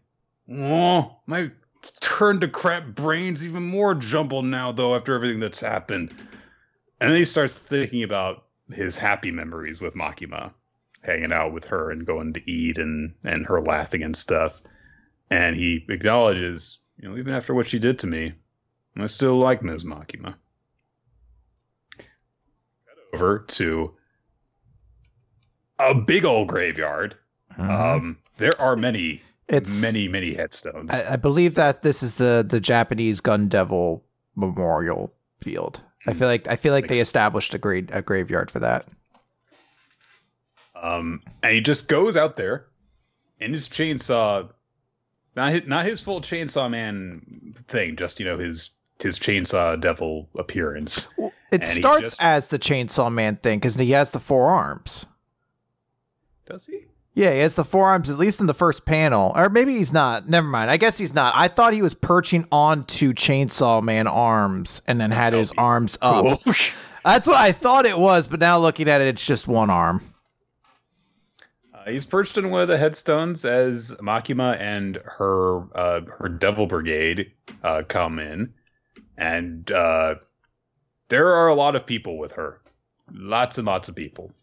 Uh, but all of the uh, the devils that Denji killed before, they're all fine now, which makes sense. Give them some blood, they're they're good to go again. And uh, Makima comes up to Denji and she's like, "Oh, you look feeble now. Did you come here just to die for me?" And Denji says to her, "Ms. Makima, in this ultra awesome, perfect world you're gonna make, will there still be crappy movies?" And Makima looks at Denji and she gets disappointed. She says, "Why did you turn back into Denji? Well, you know, why aren't you Chainsaw Man?" But he doesn't say anything. So eventually, she just says, "I believe the world would be better if bad movies ceased to exist." So Denji carefully takes this under consideration, and he says, "Guess I gotta kill you after all." Then. all right. I do like that he's just like, you bitch, you would get rid of Shark Sharktopus? And he's like, I have to kill her now. Uh, Makima says, This appearance of yours and the things you say are unworthy of Chainsaw Man. I find you disagreeable. And a bunch of crows or ravens, blackbirds, fly off into the sky as we get the sickest goddamn two page spreads. This is going right up at the top of my list of like best two page spreads of the year. It's Makima flanked by her devils, and at the far left of the image is Denji's chainsaws revving up as the sound effect goes across the top of of the of the pages. It and kind of looks like a chainsaw chain as well. Yeah, it looks so cool. It's so awesome. I would probably like this one more if we hadn't seen Denji as chain the full chainsaw devil like clown all of these guys like five chapters ago. But this is still a pretty cool visual because now we know it's actual Denji in there and not just the chainsaw man devil or whatever it's called. It's just going off of instincts and stuff. Mick, remember last week where I was like, all right, well, it looks like Chainsaw Man's not ending immediately. Well, I Maybe it is. I don't know. I have no idea. I should just stop saying things. Cause stop trying to predict it. Yeah, immediately I was like, all right, I guess we're gonna we're gonna take a break and then eventually move back. Nope, all right, he's going right back to challenge the final villain again. so yeah, we're gonna be in for a, a pretty climactic next chapter. So you know, who knows? I have no idea where the manga is going. I've given up on trying to guess um, but uh, hey, it's a cool moment, mm-hmm. and mm-hmm. Uh, mm-hmm. we'll see where this goes. Maybe, maybe you know the way that Chainsaw Man's last several months have gone. Maybe Kishibe will just show up and grab Denji by the arm, and they'll run away immediately. Like, he might, yeah. I mean, anything could happen. There's not too many people left to help, so who knows? All right, Chris. Um, so we gotta have another talk. Okay. Is this about so, me? Is this about me not putting the toilet seat no, down? Okay. No, uh, you don't. What? All right. so this is to be one of two series that are debuting uh, in Jump uh, for this rotation. Uh, it's a series called Build King by Mitsutoshi Shimabukuro, uh, creator of Toriko, so, um, not gonna have. I very, very, very quickly. The gimmick of of this, it, it's you know, it's a very you know shonen adventure story. The gimmick is carpentry and making buildings, mm. and uh, our main character is no good at actually making buildings. His adopted little brother is talented at making buildings, uh, and our main character uses a hammer to beat stuff up uh, so he handles the fighting. His little brother handles the building. It's very Toriko handles the hunting. Komatsu handles the cooking kind mm-hmm. of dynamic. Uh, and there's a lot of stuff that has to do with how the purpose of constructing a building is to provide safety. So that's what our main hero does. He he may not build literal buildings, but he can build a peace by eliminating danger with yeah. his fighting. It took me a while to actually read this chapter. Um, and so when uh, we kind of made the announcement of like, yeah, we'll read, a, we'll cover a little bit of Build King, and then we'll just kind of you know figure out where we want to go from there. Um, it of course had to do with the fact that Shimabukuro uh, has this history, uh, unfortunately, where uh, there was a series that he did before Toriko uh, that he was riding in Jump uh, when he was arrested for having sex with a 16 year old woman that he paid as uh, common. He, he basically got a sex worker who was underage to have sex with him. Uh, and it was something that he admitted to having done multiple times. And he never went to jail for it. It was a thing where like his sentence was basically postponed as long as he didn't get into any more trouble, which he has not uh, in the nearly 20 years since. It was something that we both knew about when we were covering Toriko for the show. Mm. And it was something that we were just kind of like, yeah, we don't, you know, we can judge this on its own merits. Don't have to think about the author, what he did and stuff like that. And we're different people now than we were back then. Um, this is something that I think we both kind of take into consideration more now. And uh, also just the timing in terms of the stuff that happened with Matsuki, the Actage author, a few months ago. And now this series with this author who had a very well publicized incident happen that he never actually apologized for. It's um, unfortunate timing, and uh, I had a really hard time starting reading this because I kept on thinking, oh, this is the guy who did the thing. When I started reading it, I was I eventually got to a point where I was like, this is actually pretty good. Um, it's not amazing, but it's pretty good, and I could see it being a good series. But every time that I'm going to try, try to read a chapter of this, if I do, I'm going to have a hard time starting reading it because that's what is in my mind. Um, so I don't think we're going to read any more of this. Uh, well, you might, but I don't think we're going to cover this on the podcast anymore after this because I don't think I can read this series. That's And fair. If you're able to, if anyone out there, I'm not saying don't read this or anything like that, but I personally don't think I can, and that's it. So Yeah, I mean that that is ultimately where it comes down to.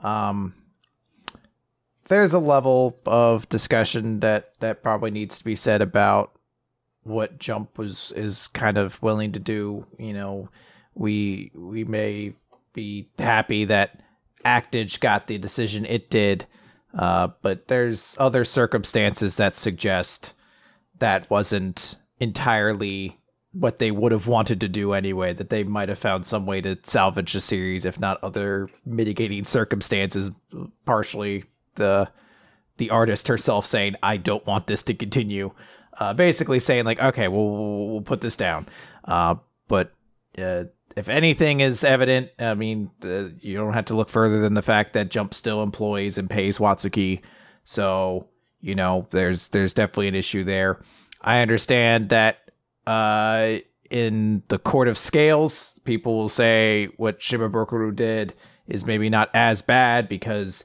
paying for sex still implies a level of consent. But when you consider underage workers and the sex industry as a whole, there's a lot of mitigating circumstances that would might suggest it may not really entirely be consensual, at least not to the same extent you're probably thinking. So I understand there are a lot of issues there.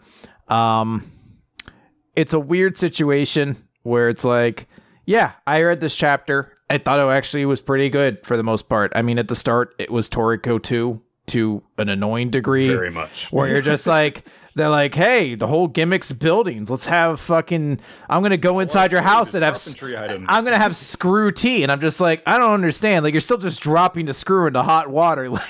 Like, like are screws edible in this world or what? Mmm, tetanus. Mm. but you know, it all came down to the heart. The same way Toriko managed to capture the the feeling of um how food brings people together and how it brings enjoyment. I think this series, at least in this first chapter, has managed to capture the feeling of how home provides this safety and the idea that these two kids were unable to feel any safety on this dangerous land until they finally had a home of theirs and the first peaceful night of sleep. I'm like, that's great.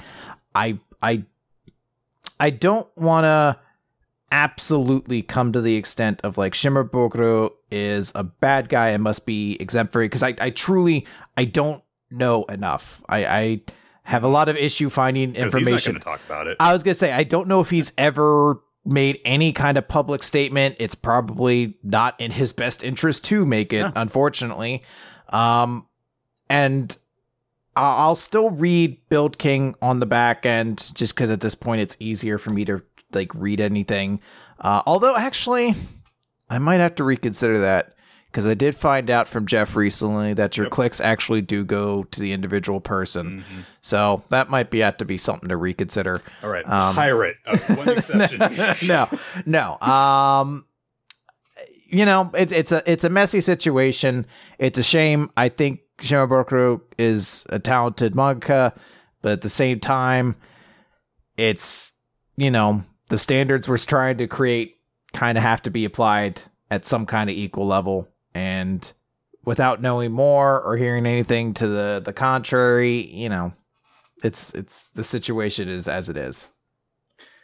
Yeah, um you mentioned like, you know, whether something is, you know, better or worse. I mean, I think that I'm very comfortable with saying like, yeah, I think that Tatsuya Matsuki's crime was worse than Shimabukuro's um and you know, I'm willing to say to myself like, okay, I don't conclude that Shimabukuro is, is a bad person because he did that. Mm-hmm. Um, I, you know, maybe he may. he got some sex workers. Maybe he didn't even know that they were underage. I don't know. Um, but I also know that I don't know enough to be comfortable with a financially supporting his work and be encouraging others to financially support his work at this point. Uh, if you were out there and you say and you're like oh well i like this chapter i'm not going to keep on reading it.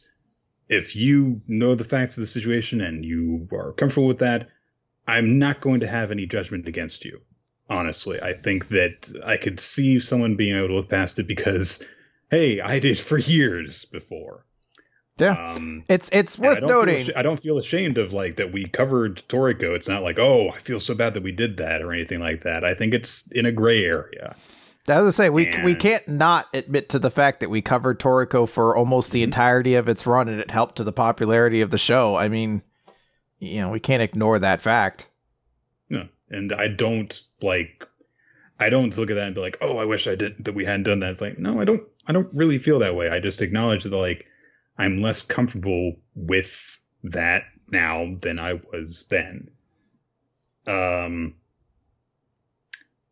there is in terms of the shonen jump side of things it's one of those things where it was kind of like when they addressed the matsuki situation the way that they did uh, where they handled the way that was like that was the only right option i feel like it did kind of make you think okay maybe things are a little different now but with this it kind of brings you up to like, no, the reason why things went down the way that they did is that they looked at the situation and they made a business decision.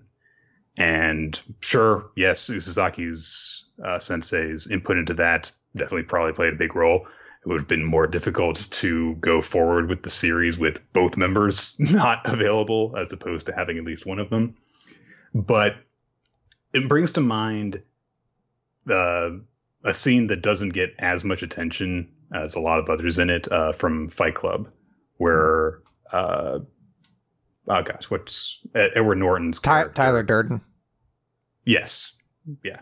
Well, but Edward Norton breaks down for this woman he's on a plane with what his job is, which is risk assessment and the decision making that goes into whether or not they will, uh, you know, report a problem with with with a a part that could cause a car to crash, which is they multiply the likelihood of it times the number of incidents that will occur times the amount of damages and then they're like and how much will we pay for each lawsuit versus how much will it cost us to replace this? And if one is higher than the other then that's the one that they go with. And that's just it. It is purely how much money do we have to spend on this to make it not happen versus how much money do we stand to lose? And that is it. And i think that that is the primary driving factor for them on this which is how recent is the situation people are concerned about?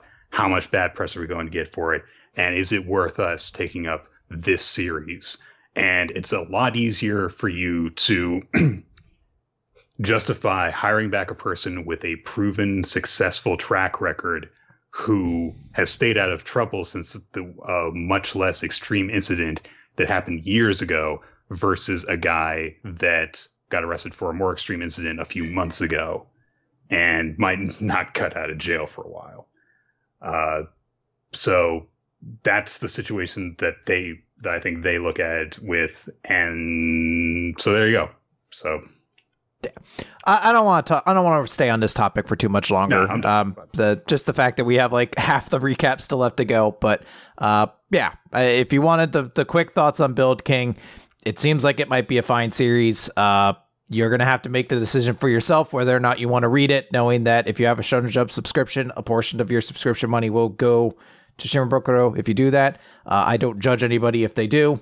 We obviously did it for years, so you know, make that make that choice for yourself. All right, let's talk about Maguchan, Chris. God, I wish we had a any fucking better chapter in the world to continue that conversation from. God, fuck, can we not just skip over to We Never Learned so I at least be angry at boobs or something? Ugh. Christ. You had a problem with this chapter? Did you not have a problem with this chapter, Chris, or uh, what? I, what do you want me to say about this chapter, Nick? What do you want me to say about Magu-chan for ninety percent of the chapters? Magu-chan got chunky, Chris. it's chapter twenty of Magu-chan, Autumn Training. Ruru's upset because she's a bit heavy. That she's she's a bit heavier now. Uh, she checks her way on the scale. Meanwhile, Magu has he's huge. Like he looks like a giant ass now, literally and he's very happy with himself because he's got he's getting bigger because he thinks that this means he's going to get to his true form eventually. And Ruru's like, "We need to go outside and work out." And Magu's like, "No, I don't want to get rid of all this amazing bulk. There's more of me to worship." And uh, so it's a big workout thing. Uh, all of the gods end up gathering together because they need to, to, work out. Ruru wants to work out. Uh, Ren is trying to drag Naputaku along to work out and stuff, and uh, they end up uh, getting in drill sergeanted by Unaris. and Magu just cheats at all the exercises because somehow all of his bulk translates into springiness, which means that like whenever he has to do push-ups and squats and crunches, he just kind of wobbles around. So none of it's having any effect on him. Meanwhile, Naputaku is getting really upset because Magu is beating him at all the exercises by wobbling around. Unaris has a ninja obstacle course because uh-huh. I don't know. She, she, it's it's straight out of like Sasuke or Ninja Warrior or any of those shows. Yeah, it's somehow. specifically I think supposed to be Sasuke, isn't it? Because they're like it's named yeah, after a legendary ninja, yeah, or something like that. So um, Uneris demonstrates. No, no, not, not Uneris. Izuma demonstrates uh, what they're supposed to do. Naputaku tries to rush through the obstacle course, and he immediately falls on the first obstacle because he's Naputaku and failures in his nature. Magu bounces around through the obstacle course very, very easily, and like even when like arrows are shooting at him, he just absorbs them and doesn't care because he's he's Magu Manuaku, and he ends up conquering the course and is like, "Praise me," because he's Magu. Naputaku is upset. He says to Uneris, "Hey, uh, you can make my body fit with your providence, right? So give me a magical item. I'll give you my wages for it." Blah, barfs up his his paycheck, and so Uneris gives him a potion, sports drink sports drink. Mm-hmm. Mm-hmm. Well, the same day a Mets player was banned for the rest of the year for doping during the season. It's the way to go, Chris. Mm-hmm. if it works for the Mets, it works for everybody. So that's a sports joke. The Mets are terrible and have been for a very long time. Putaku gets swole. He looks he's looked like Patrick Star for this whole series. Now he looks like Patrick from that one episode where he and SpongeBob wrestled. Mm-hmm and he's very pleased with himself and he's like i'll crush you now naput agamanuaku get a load of this and he starts charging towards him and Magu responds by firing his eye beam at him That's the only way it could go. Yep. But my gods, Magu expended his energy by shooting the eye beam, which means that he's shrunk down to his original size, and so he's upset about this, and he curses Naputaku for this. uh, Ruru is happy that Magu has lost weight, and he's like, "There is no reason to celebrate. I have wa- lost the body I worked to enlarge." But Ruru is like, "Yeah, but now that you're nice and small, you can ride in my head again," which is cute. Yep. Uh, they go home, and the next day, Ruru is like, I haven't lost any weight, Magu-chan. I need to go on a diet. And Magu's like, I do not understand. It is natural you would gain weight after increasing in height. And Ruru's like, huh, I guess I did get taller. Here. And then she immediately goes back to like eating her, her treats and stuff like that. And Magu's like, foolish human. And Naputaku, Naputaku goes jogging with Ren. Yep. I thought this chapter was actually very funny. So I think it's a little cute at the very end where it's like, no, you're not gaining weight, you're getting taller. It's a little cute little sentiment. Uh otherwise though, this chapter isn't bad. This chapter was death to follow that previous conversation with though. Oh yeah, great transition. I was like, oh man, I need something of substance. Conversation My about you know the seriousness of like you know acknowledging the wrongs that an author commits in real life. Anyway, Magu-chan. Magu-chan. Oh, you got me. Magu-chan was mildly cute this week. Not so cute that you'll have a conversation about it though. So just let that thought just dwell on your mind for a little bit. Like, oh god, Wait, can't we can't we talk about Kirisu's butt? Let's have, Chris, let's have a very serious conversation now that we've been prompted by this chapter to talk about the healthy ways to lose weight. You can't just be too concerned. You can't, you know, go take things too far, right? I mean, I don't know. I I'm very bad at, at maintaining any sort of good healthy diet. So. I mean, I just did a 24 hour fast over the past 24 hours, so I'm like on the good and wrong side of things constantly. uh, let's talk about We Never Learn Nick. Question 182.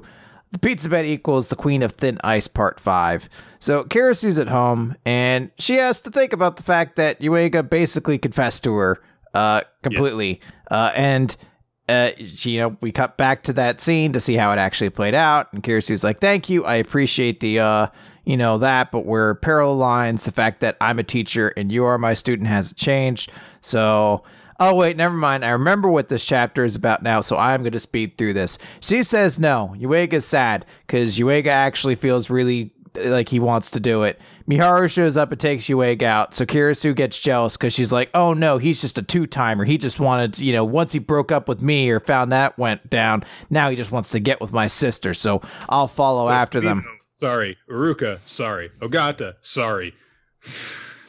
Honestly, Decides to- I, I I would take a chapter where she just cribbed another girl's joke a, a thousand times more than what we actually get in this chapter. Um, so the only thing of substance that happens in the She next like her- six pages. She, she disguises herself in order to follow them when she thinks they're on a date, yeah, I know. like every other girl done at one point or another. I know everyone does it. I, look, the one thing I want to say is they have the girl and the kid joke, and they actually show that the kid's grown up in the background of a shot. And I was like, that's kind of funny. I, you know, they're still doing that same gag where the kid's like, "What's up with her, mom?" I'm like, I don't know, she's weird. Don't look at her. Um, they go to an ice Stop, stop being bu- stop being annoying to other people. Uh, they go to an ice skating rink. That's all the proof Kirisu needs to be. This is clearly a date. Uh, Miharu is trying to like just talk to her, like, so when did you start getting feelings for my sister? And Yuiga's like, huh? We already talked about this. And Miharu's like, yes, but the audience hasn't. So explain it for their sake, basically. And Yuiga's like, oh, well, I guess it started during the school festival. And the cuts to like when he was a student and she was a teacher and she grabbed his hand. And Kirisu's like, didn't something like this happen before? And then I just go ill for six pages. Uh, and that's basically the chapter. Um, Kirisu falls on her butt, and somehow all of her pants get like super wet immediately. Uh, cause I guess you know, I don't know, I don't know, but I mean, ice skating rinks are damp yes, because it's ice. but I don't know how it gets wet all over the way it does and is so pronounced. So, you know, whatever. I'm sorry. I shouldn't have done this chapter either. This is another one. Look, you got to see Kirisu's butt a lot in this chapter. So if you're really into it for that, this is a great chapter. If you were in this for romance, I'm sorry. my line has been crossed here. This is gross. Every part of this relationship is gross and gravely uncomfortable. I hate every part of it. I don't. I honestly, I it wouldn't make sense to, but I would like to drop We Never Learned because I really do not want to see this relationship come to a full conclusion. This is super gross. take over the last four. You chapters. can. I just, I'm just gonna be super clear. I'm only gonna be judging it based off the idea of like you're in for this for like Kirisu's butt, right? Because like it- this isn't romantic at all. This is like super weird to me in every way. So the fact that I mean, like, it starts off. So it flashes back to confirm that Yuiga and Kirisu ran into each other when Yuiga was 11 and Kirisu was in high school, and he was separated from his parents, and she escorted him back, and they because she was escorting him back, they were holding hands when the fireworks went off. So actually, the promise destined girl thing happened back when Yuiga was 11 and she was like 15 or 16. And Kirisu kind of like teased him at that moment by saying, I was like, it's a promise one day when you're all grown up, which is just the most. yeah, yeah, I know she was doing that to be like, it's one of those flirting that isn't flirting things where it's like, he's not little enough that you can get away with that. Yeah. Because clearly He's- he got older and you did. He's not like three, you know, or something like that. He was 11 at the time, which is actually like, you He know, what girls were. Yeah. Presumably. I don't know. It is Yuiga we're talking about. I just, ugh, I hate every part of it. I hate that Yuiga went home that night and beat his meat to you, Kirisu. He probably done to him. Oh God. And it wasn't because a glue guy broke a robot. It was the sick kind of beating off. Talk about that egg robot getting killed again? I just want to talk about something I can enjoy, something I can put my passion into. that fucking robot died like a champ. Chris, we gotta talk about Dr. Chelsea. Oh God damn it! What's Mashle? All right, one more, just one more. One more, we can do it. Oh my god. Alright. Oh. So I'm trying to remember what happens in this chapter because nothing's loading. And also Dr. Chelsea's on the pages and I don't like looking at her stupid face and the stupid faces she makes and the way her eyes squint up annoys me. Z was our 74, The Spectre of the Panama Canal, which is an amazing Scooby Doo direct to video movie title, I swear. Mhm. Um, they're being chased still by Stanley and company. And uh, the problem is, of course, that uh, if they they they can't just lose them because they're being tracked on on radar. And so they're trying to suggest certain ideas. All the nine signs people are trying to suggest ideas. Like Taiju's like, can we outrun the bad guys? Can we just like have a can you have a showdown against the enemy radar guy? And Ukyo's like, no. If I shoot at radio waves, then they'll just, you know, know our position for certain. And the radar guy over there, I'm sure, is is an elite. If we give any hint of our location, it won't escape him. So Ryusui and Senku think about this for a bit, and it starts to start start uh, starts to give them an idea. Uh, meanwhile, Chelsea mentions the Panama Canal, and Chrome's like, "What is that?" And Francois has a globe of the Earth to explain. You know, just at hand. There it is. I have my I have my globe on me. a good butler is always prepared. So they, yeah, they explain what the Panama Canal is. It, yeah, it's great. Okay, so, um, then Taiju's like, "So are we heading for the Banana Canal place now?" And uh, Chelsea points out, "Well, like after thousands of years, the canal is probably mostly filled in." And Senku's like, "That's it." And Ryusui is also seems to know exactly what to do at this point. He says, "We're going to split up into Team Rubber Trees and Team Panama Canal." And everyone was shocked to hear this because it's like, are we supposed to split up at sea? So they start hooking up this antenna thing so that they can basically set out something that'll act as bait. Uh, and um, Ukyo's like, yeah, nothing will escape his watch, so we're going to use that over attention against him. Uh, Kohaku brings up, "Hey, isn't the Panama Canal blocked off?" And Senku's like, "Probably yes." And so they're like, "Well, then doesn't that mean that Stanley will catch the team that goes down the canal?" And Senku says, "Yes, our canal-bound bait will be shot full of holes and die for this mission." And it was like, "Oh my god, that's awful. We've got to sacrifice people. How can we do this? How can we sacrifice anyone for this plan?" And Senku points down from the balcony. He's like, "Listen." This is goodbye forever.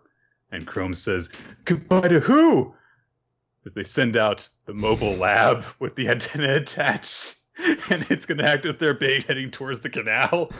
And they've got it hooked up so it's just on autopilot heading straight for the canal, sing off radio waves. And Kaseki's like, No, the mobile lab, no! How could you be so cold, Senku? And Senku's like, It's just it's just a machine. I've already taken all the equipment out of it. And we get this visual of the crew divided of mostly that people are just like, I mean, it's just a machine. It's okay. But then there's team the mobile lab was a crewmate and they're and it's Suika, Kaseki, Chrome, and Taiju, and they're alternately waving their hands goodbye and raising their fists. And Taiju is his back turned and he's got the one piece X on his wrist. da, do, do, do. Doo doo mobile lab. The mobile lab was in the comic. God damn it! it's such a perfect fucking reference. oh man, I don't think I've ever seen anyone do a reference to One Piece that just is like fully understands what One Piece is about in this moment. Now, Nick, uh, which reference of this was better, uh, Doctor Stone or Fairy Tail? Doctor Stone. Because they're both referencing the exact. Well, honestly, it's weird because Doctor Stone's referencing two different moments at once, but.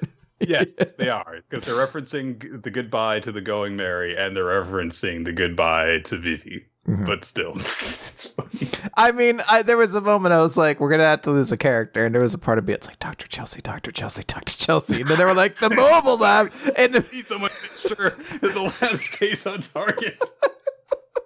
we Don't volunteered worry. you. Don't worry, they probably won't kill you. it was just a moment to be like, "Come on, come on, Doctor Chelsea, go in the lab." Away from the whole message of we can't lose anyone the Doctor Stone's all about. We've got to save everyone. When we're kind of like, I really wouldn't mind if we lost a couple of these characters. oh, if you told me if there was like some cosmic like genie who was just like, you can save the mobile lab, but you're gonna lose Dr. Chelsea. They wouldn't even have left their mouth. Like there could have been something at the end of it, like Dr. Chelsea, and I was like, it's fine, do it, do it, do it. Give me that mobile lab many other characters do I have to sacrifice to make sure we get rid of her? You're gonna have to lose uh, Kinro. I'm like, which one's Kinro? Yeah, that's fine. That's fine. Chelsea's gone though, right? That's she can't come back or something. There's no like recordings or shit. So, uh, of course, the enemy radar operator notices this is like, what the hell? There's two signals now. One of them's going for the Panama Canal. Where are we? Ah. So, uh, Gen says like the Marinetyrers know about the canal, so even if they suspect it's a decoy, they'll have to pursue it. So that's what they're gonna do. So uh, they, everyone goes ashore after that decoy has been laid out. They come across a big old tree when they're gonna get rubber from. And uh, Senku explains like, yeah, you make a cut here, you start collecting the sap, which is latex, and uh, so everyone from the Ishigami village is like, "Oh, it's just like harvesting lacquer. We're we're experts at this. No problem." We get a little bit of a montage of that happening, and then eventually we get uh, again going over to uh, Zeno. He gives him a little knife, and uh, he's like, and Zeno's like, "Why are you handing over a weapon to an enemy?" And Gen's like, "You can't resist making rubber with us. You're a science pro, just like just like Senku." And you know, if our vehicles don't work very well, it's going to be your funeral too. So I'm sure that uh, you'll work with us because you're just like Senku. You, neither of you are the type who taint science with lies. And Zeno gets this very, mm, you've cut me to the core. Mm, you know me very. It's a very weird face. Yeah. Maybe he's thinking, you think about Stanley hugging him. I don't know. So, uh, they all work together to make some to make some rubber. They get the sap out and they put some vinegar in it to harden it up, and then they knead it out into rubber, and they make a bunch of super balls with it as as, as a test run. Yay, rubber balls! And then Senku dresses as the Michelin Man for some reason in the chapter. I was like, I did not realize the Michelin Man was so uh per like pervasive of a character that Japan knew about him. I just assumed he was one of those. So many widely known tire brands because there's a reference to Goodyear in there too. So I guess and it just, I just in my mind, I was like, no, that's one of those stupid like mascot characters no one knows. Like you would just be like, oh right, I guess the Pep Boys are all different faces. You, you could like they're all a thing there. I don't know. It's a fine chapter. I, I had some It's fun with it. chapter, The the the the mobile lab joke is the best part about the chapter. But yeah, it's pretty solid. even if it were a shit chapter, that would have that would have ele- elevated it to good. So Yeah. All right, Nick. Let's talk about Mashle Chapter 39, Mash Burnedead, and the Victory Celebration. So we open the chapter in some crazy, awesome floating sky castle thing, uh, where Cell War, which is his actual name, has returned. He's like, My apologies for returning late, but I have found it. That which was lost. And, uh, some figure just says, I see at last, I will have my wish. Retrieve it from me. Uh, and Cell War introduced, uh, introduces himself to his character, you know, says father. So I can only presume that this character is Mr. War, which is the best name for an antagonist ever. Mr. War. And that is what I will be calling him until we discover otherwise. Mr. War. you you you got to the uh I think you were the one actually who I saw the Mashle name generator thing. Yeah, I made it. Oh, you made it. Yeah, I made it. What was your what was your what's your Mashle name? Uh, I think it was like Shadow Infinity or something like that. That's pretty dope. Yeah, I made the list. I made sure my name was gonna be dope. What are you Good. insane? I wound up with Midnight Freeze, which is which I'm which I'm pretty happy with. Midnight Freeze is pretty dope. It's great because I just looked over magic cards and I was like, "That's a dope word. That's a dope word. That's a dope word," and I just put them into the generator. so, somewhere in Japan, oh, he got that list. He, Hajime Komoto is listening to the podcast and he's like, he knows my secret. he also knows you can go to Gatherer and just look up magic cards. Shit. Uh, so we we we got back to the news basically last time that Mash's news of Mash's inability to use magic was spreading. But meanwhile, all of Lang's corns went to Adler, bringing Mash and friends a step closer to becoming divine visionaries. So Mash is like, "Cool, glad we solved that problem. Time for a victory celebration." And Finn's like, "Did we?" And it cuts to how the situation went before, where the one of the teachers is like, he can't use magic. And all the other characters basically were just like, yes, he can. And the teacher's like, uh, uh, I guess. So they're like, yeah, I guess we kind of just shouted him down. But I guess it's good because at least the whole school does it. And new character shows up who just says, hey, is it true you can't use magic? And Mash is like, I use magic. I, I use it. I use magic. I use magic. I use magic. And he, he's immediately just he keeps repeating the phrase I use magic over and over. And the guy's like, uh, what's going on?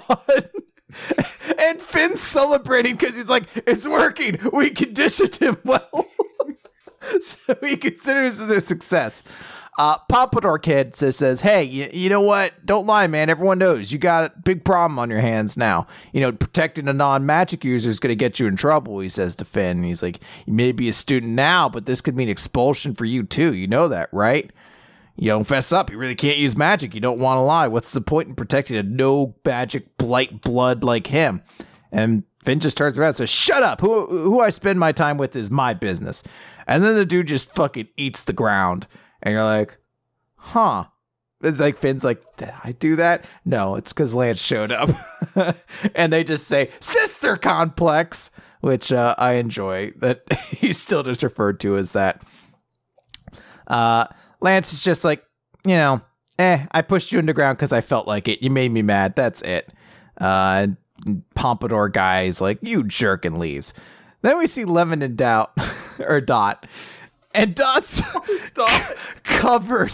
The only part of him is his left leg that's not just covered in bandages, basically, including his mouth. I don't know how the poor boy is breathing because Lemon just starts going over his injuries and like, yeah, he had six broken ribs, a fractured skull, compound fractures up and down his legs, blood blisters, damage to multiple organ systems. And Dort's just like, so Pompadour guy runs away, and we actually go to the celebration that's being held in Adler Dorm. And Mash has a giant. And what's the centerpiece, Chris? Mash has a giant, giant plate of cream puffs behind him. Yay. Aw, he's gonna be so happy. Uh, and you know, Mash is actually being pretty uh pretty okay about all this. Like, hey, you know, now that we have Lang's coins, we could breathe easy until the Divine Visionary thing comes around. Uh, and you know, it cuts over to Lemon and Lance, who apparently both cook together. So Aw. it's very cute.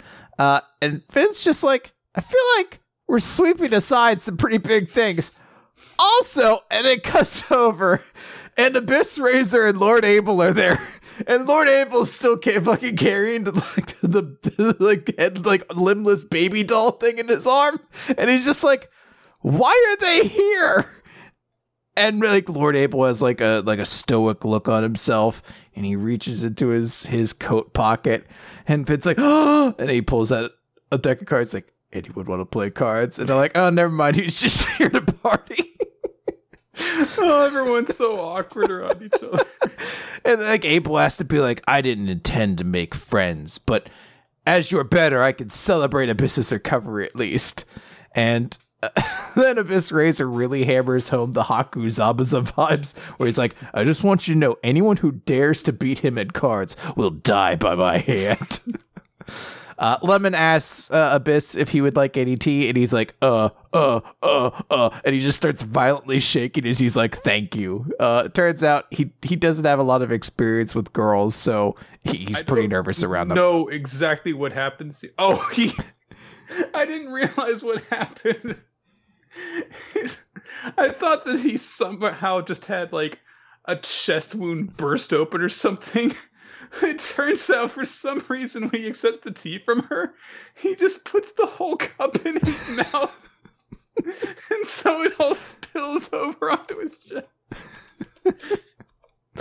Uh, then there's we see Love's there as well, and Dot's trying to eat.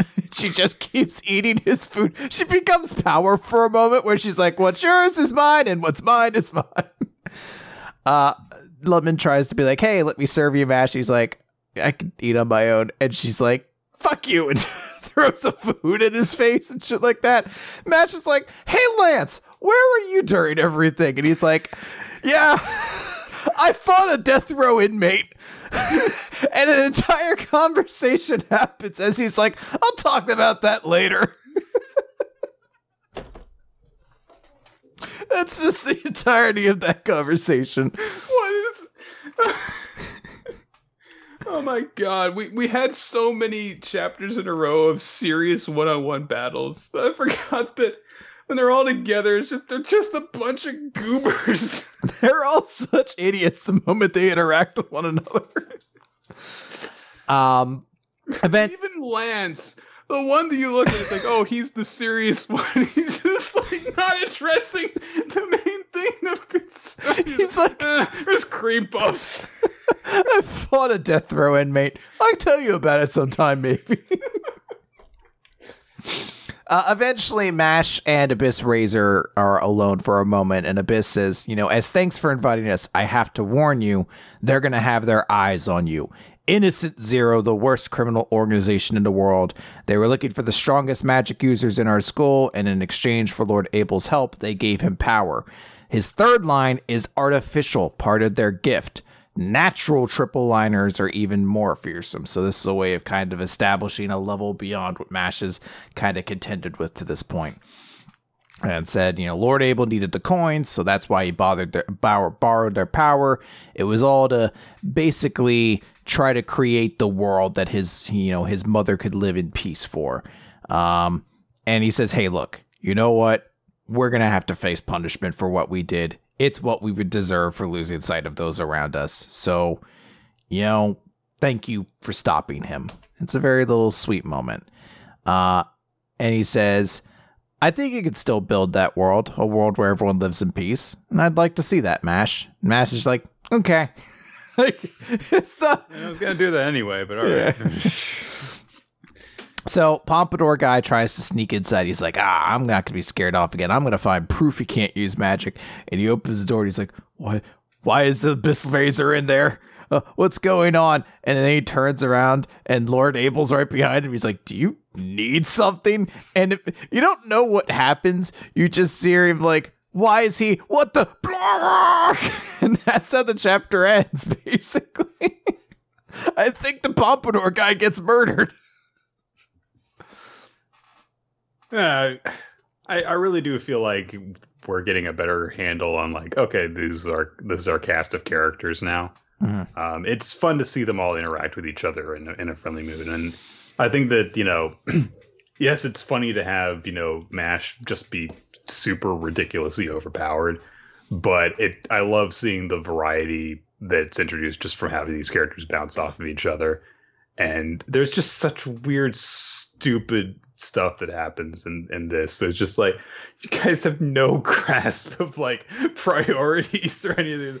Eh, everything's gonna be fine now yeah i like the idea of lord abel and abyss razor just becoming like the dorky dark friends of the group who are there uh and i actually kind of like the idea of lord abel kind of using his power to help kind of quash the concern about Mash not being able to use magic in the school. I don't know if he's intentionally doing that because I don't know. I guess he probably would have heard the rumors, but just the idea of like, you know, they they are addressing it in some way. It's not being completely swept under the rug as we were slowly being kind of introduced to some more little details. It's it's fun, I think in general. There's still stuff that hasn't been answered yet, like I assume Rain is a dead, but he was fighting against that fork and knife butler dude, and we never saw mm-hmm. what happened with that. Yeah.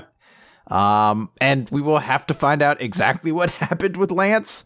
Uh, so there's some stuff like that. But I said it was just fun having the characters all around. And Mash is still pretty early on, but this was like the right time for like a fun celebratory chapter where we just got to see all these characters bounce off each other.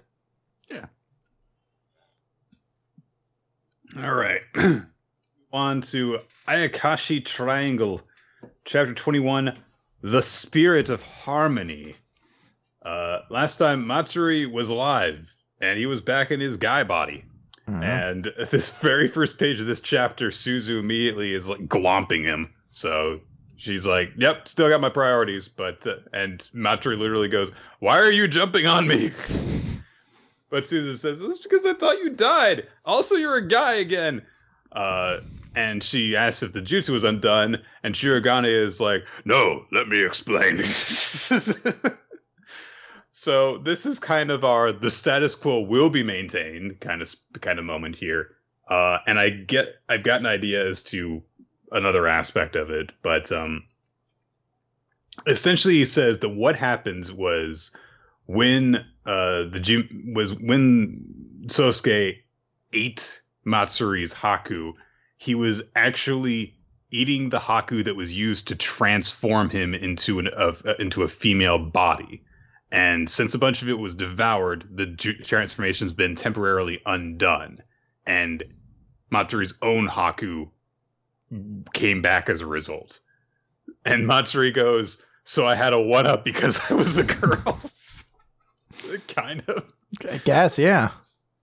Uh, I get the impression that Shirogane having many bits eaten out of him is probably also going to result in him going back into his kitty cat form at the end of this fight. So pretty sure we're going back to the status quo after this is all said and done.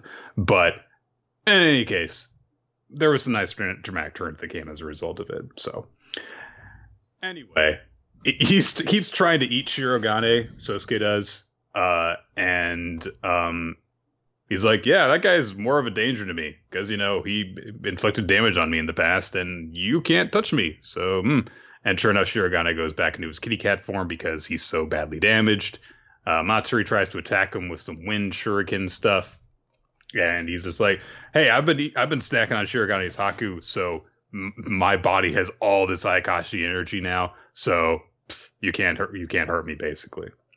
But uh, and Shirogane is warning uh, Matsuri away as well. But Matsuri says, "An exorcist ninja turns even a loss into a positive." So he's pushed us back this far. Time to exercise him. So don't worry about me, Suzu. When he tells me, basically has her get away with Shirogane to, to get to a safe distance, uh, while he squares off against Sosuke, uh, and uh, he has a few things in his hand. It's the paper shuriken things that Suzu uh, was using her Ayakashi magic on before, and he's like, "Those mouths of yours devour Haku," which also means that they can only eat Haku. So if I use my wind jutsu and stuff my wind down my down your throat, you might get a tummy ache, huh? And Sosuke immediately is thinking to himself, "Shit, shit, he figured it out." Um, uh, no. they start fighting. Uh, Sosuke basically summon turns his hands into a fork and knife because everyone's doing that lately. It seems like. Uh, but Matsuri, while he's parrying the blows with his sword, is thinking to himself, his ability is not invincible. Otherwise, he wouldn't be trying to distract me with with these attacks. He's trying to attack my blind spot with his mouth. That means that that engulfing shadow is a weak point. He has to hide it until it's time to actually use it. So it's time that I master what I couldn't acquire while training with Grandpa. That jutsu. Oh, he used the that, Chris. Oh, he's he's got it now. He's gonna use that. That jutsu. That, that man might show up as well. Mm. So we see that uh, what this jutsu involves, because we get a flashback to where he was training with his grandfather, where they were in this crazy windstorm up on a mountain peak. Well, on a cliff, not a mountain peak. Uh, and Matsuri's like, I can't, I can't do this. I can't keep the candle from blowing out in the storm. And his grandfather's like, that is because you are restless. Listen, your desire to defeat your enemy is great. The calm power you create with those strong emotions is what changes the wind into a weapon. But this jutsu requires the opposite. A gentle, peaceful, and calm spirit creates harmony with the wind. And Matsuri admits to himself, I couldn't master it back then because all I cared about was beating Ayakashi to protect Suzu. If I can become true friends with Shirogane, and Suzu's like, if I can protect true friends with Shirogane, everything will be resolved. So she, he realizes now, like, I thought that that couldn't possibly happen, but now the two of them have shown me that it's not all about attacking. I can create harmony with the wind and become one with it. And he's and he unleashes Kazamaki style exorcist ninja art. That jutsu. Calm for me. Uh, and the air around him stops moving. So at that moment, Sosuke is like, "All right," says your wind abandoned you, and suddenly four different mouths appear all around Matsuri and, and go in on him. And he says, "I, I bet they do." Have... Yeah, coming on him. Yeah. So Sosuke says, I never said that I only have one engulfing shadow. I never said the Espada are numbered from one to ten. and Matsuri's just like, Yeah, you're lying. They're all illusions. And he hops up into the air, goes towards the real mouth, and fires an Exorcist Ninja art into directly into its mouth, and it bursts apart from the inside and Sosuke's actual body starts to show the effects as well. Energy is bursting out of his face, and his whole body kind of explodes a little bit. And he realizes that the calm air from before was Matsuri summoning a barrier around himself. And as Sosuke collapses, Matsuri says, I carried out what I intended. I said so in the beginning, right? That I'd open up a wind hole in your stomach. A lot of not really great one liners this week, huh? So. Yeah. Uh, I do think this is a pretty cool chapter, though. I I do actually really like the the idea of like focusing the air around him, this big sensory thing, and then you know Sosuke being this this mischievous person, like I'll make five of these mouths, you'll never dodge all of them, and him being like, nope, I can tell all of them are fake except the real one, which is down below me because that, that's the only one that disrupts the wind. It's a very a very clever little tactic, and I, I like the way it plays off to a big final conclusion where he just jumps up and stuffs a big wind attack down its throat this whole little arc involving Sosuke has been pretty damn good from beginning to end. I, Mhm. I have to say. So uh, I'm assuming we'll get the wrap up next time. I'm not sure he'll probably get his booze back so that we can have more fan service involving his female form. I mean, and come life on, will go on the way it should with Ayakashi Triangle. So Yeah. All right, let's wrap it up. With One Piece, there is no Black Clover this week. Uh, it, it is off, uh, as a lot of series have been off in recent weeks. But uh, yeah, Ba-da-da-da-da, All my friends. And- chapter oh, chapter 995 uh so a lot of cool stuff happens in this chapter A lot. we start off with where marco is and he is in the midst of a heretofore basically completely unseen fight with uh, big mom We saw that they were talking before. Uh, Yes. It erupted to a fight pretty quickly, which I guess made sense. The last conversation was pretty Mhm. dismissive, so. Yes. So they're fighting, uh, and uh, Big Mom is using Prometheus to clash against Marco's flames. Uh, and he says, I may not know what my role is here yet, but I know better than any of them the kind of danger you pose. And Prometheus is like, Why am I losing to flames? And Marco's just like, Phoenix flames are special. Yeah. I have special flames. Fuck off. I have special flames. uh, but it's not just Big Mom that uh, Marco is fighting against. Perospero is also there, and he's got a freaking candy bow at the ready as Big Mom grabs Marco around the throat and it points his arrow at him.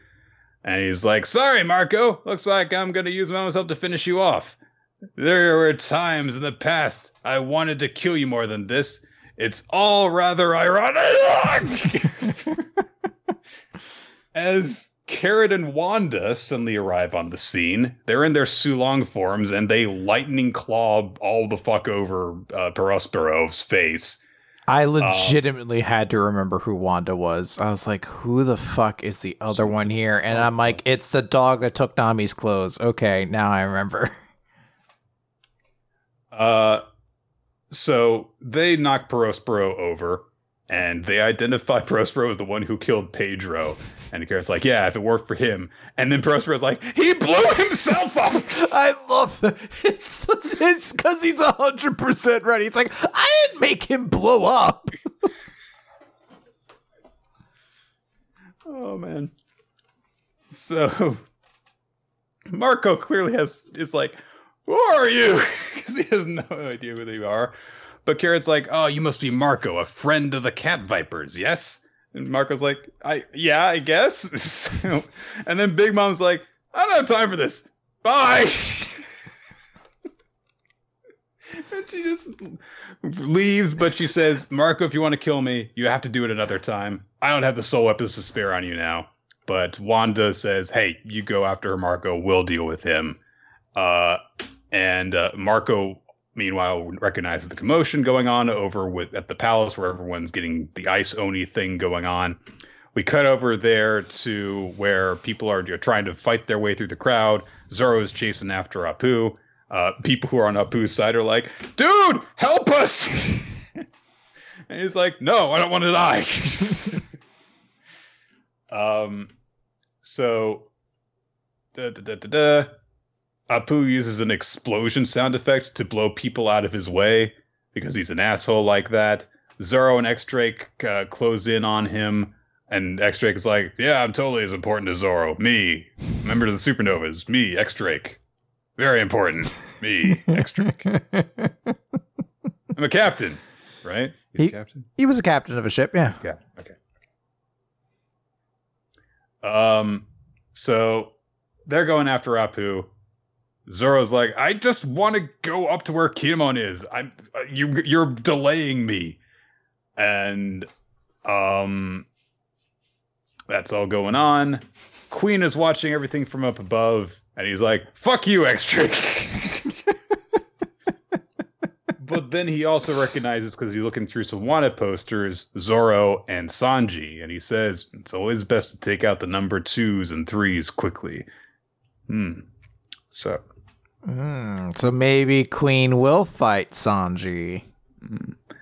we covered where uh, Brook and Chopper are. Brook apparently at one point got touched by someone, and he's like, "Oh no, I didn't turn into an oni." And Chopper's like, "It's because you don't have any skin or blood or warmth. You're basically a corpse."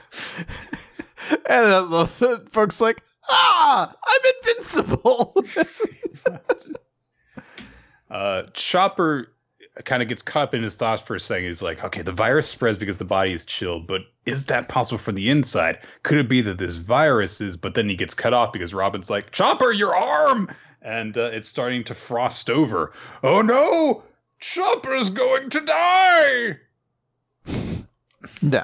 I mean, it seems very likely after establishing that, you know, a phoenix with magical flames is like, has taken notice of this situation that he might show up and and be a part of things.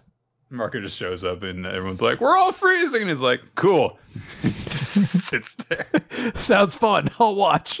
No, can I get it too? uh, then we cut over to page one and Ulti. Ulti are uh, in the midst of uh, fighting with Usopp and Nami. Fighting, Usopp, fighting is a kind word going after Usopp and Nami while they try and get away. Uh, Usopp summons a big old piranha plant kind of thing to get uh, to get ulti, but Page One just immediately takes his dinosaur form and bites it apart, and it, she she's fine. And uh, yeah, that, that's not he's not things aren't going so good. Uh, he tries to use a bamboo javelin thing next, uh, and it has literally no effect as Ulti goes straight towards him. And just before Usopp could go, not again, she headbutts him and cracks his skull. this poor boy better have good medical insurance. I mean, it, it's va- it's very remnant of uh, not remnant, um, but it, it's it's heavily a reminder of uh, the Miss uh, Merry Christmas fight where that also happened to him like twice. He took like a, a ten ton bat to the face or whatever it was. Yeah, he'll be fine. He's a tough guy. Nami's also looking the worse for wear. Uh, she's bleeding on the ground uh, as Ulti steps over to her. Uh, and then she's like, Don't kill me! I lose! I surrender! And Ulti's like, yeah, I know. Now, I'm on a short fuse. You know why? Because your captain said to Master Kaido that he was going to be the king of the pirates. And now he's like, don't, he's an idiot. Don't headbutt me. We'll leave. Don't hit me, please. And Ulti's like, then say it. Say, my captain will never be king of the pirates. And now he's like, all right. Luffy will never. And Usopp's on the ground. He's like, that's it, Nami. Just lie to her. If you say the wrong word, it'll be the end of your life after we made it all this way. And Nami, tears in her eyes, scared out of her out of her wits, says, Never stop until he's king of the pirates. And Ulti's like, Oh, fine, then die. and uh but then Nami's like, But it's true. well, she's not even like she's not even like defiant and full of conviction. She's like, but he will. She's like, it's come on. But who should arrive to save the fucking day? But fucking Otama with her Komachiyo mount, who just. Um, How did they even get to the island? who cares? Imagine going back to when the the the arc first started, way back. I, I, don't know. I think it was like 2016 or something like that at this point. Uh, and like those first couple chapters show up where Luffy is introduced to the dumpling girl, and she uses her dumpling powers to to please this uh, uh whatever you call them, and just. Yes. Yeah, and, and, someone at some point being like, those two characters are going to show up later on to save Nami and Usopp and you're like, oh, so they're important characters? No. they're probably to save they're probably like the 82nd and 115th most respectively most popular or important characters in the arc. I mean, admittedly, it's not like she's just like been forgotten for long stretches of time. She was oh, yeah. with, you know, she was with Momonosuke up until the point he got kidnapped by Kanjuro. Uh, but yeah, she has not been an, a huge part of this story. She was important for the first part to establish Luffy's moral leash early on. Mhm. But seeing her show up like this, like, oh, all right, nice to see, nice to see you again. It's a- Especially because her, her her giant pet just gone. just chomps on page one or on the ulti rather. it is a supremely cool moment. Uh, a, a, a really cool chapter. The Nami moments, obviously one of the best moments in One Piece in recent history. I, I, I wish it had more page space, but there's so much in this chapter that it, it, kind of doesn't feel as big as it probably is because we don't have time. Uh, I know someone pointed out earlier in the Wano arc there was a conversation between Nami and Usopp where they were talking about how they uh, Nami was like, "Oh, I'd give in under torture like immediately," and it's a sweet moment to see that in that moment she's not she she won't she won't betray. She knows Luffy's going to be king of the pirates. All that faith. So, you know, it's a very sweet little moment. I just love the panel that follows it up where she's like, "But it's true." yeah. Oh man, yeah, it was a good chapter. We had a, we had a couple of good chapters of, of in Jump this week. So let's w- wind it down. Chris, what was your favorite chapter of the week, and who was your MVP? Um, honestly, I think I'm going to give it to One Piece. I I I wasn't going to beforehand, but recapping it, I was like, I really like that part. I really like that part. I really like that part. And I think the only other like real contender for me this week is was Mashle. Um, but I think I enjoyed that moment from Nami a lot, and it's going to be a moment I'm going to think about like for a while in regards to her character because it's it's a really cool moment to have. If if it wasn't either of those two, I think Kaiju number eight would also be the other one. But I'm, I'm going to give it to One Piece. One Piece had too much X Drake in it for me to uh, give it my chapter of the week. So uh, I, I'm there. There are a lot of good points in it, but also like I, I still don't really care about Marco very much. That's fair. Um, and he's pretty heavily involved in the first part of it, and presumably going to be involved in the part that's immediately followed up on after that. So the only part of this that made me really, really go to like, oh yeah, awesome, was just the stuff with Nami and Usopp and Ulti and Page One, uh, which was good. It was very good. Um, but in terms of like a good chapter all the way through, I I prefer Ayakashi Triangle this week. Okay. I thought this was a really cool climax to the fight. It was a great, just like hey, this is a nice early part of the Shonen Battle series to mm, to have this kind of note on of like our our hero taking this step forward, and also tying it into like the lessons that he's learned in terms of you know he's a different person now than he was at the start of the series because he's learned from uh, his having a closer friendship from Suzu and learning from her example and stuff. And it's a nice, nice demonstration of all that, and just a cool ability. Just like, yeah, he he senses everything because he calms the wind around him. Cool stuff. So Yep. Uh, my character of the week is going to be the mobile lab. all right, it has a face, and at least four people think it was.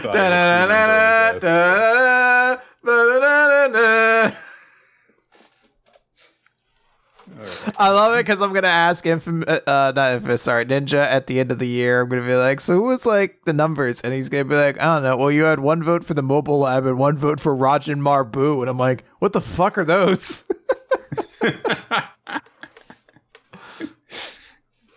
fucking hate you sometimes. uh, it was a small moment, but I'm gonna give mine to Nami. Okay. Uh, for the for standing up for Luffy. So There you go. Well, the audience agreed with you. They picked Nami as their character of the week, and they also agreed with you that about Ayakashi Triangle. That was the I am series. more surprised by that than anything else, considering where where all of us were at the start of Ayakashi Triangle compared to where we are now. yeah. All All right. right. That's gonna do it.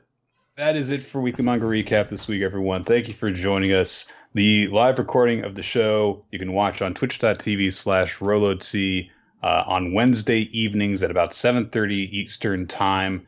Uh, but uh, in case things get kind of changed up somehow, uh, if, if plans change, be sure to follow us on Twitter. At WMR Podcast We'll have the time that we start up, uh, as Barney Gumble will tell you all when it begins. Uh, and you can also follow your hosts at Nick F Time and at RollOT.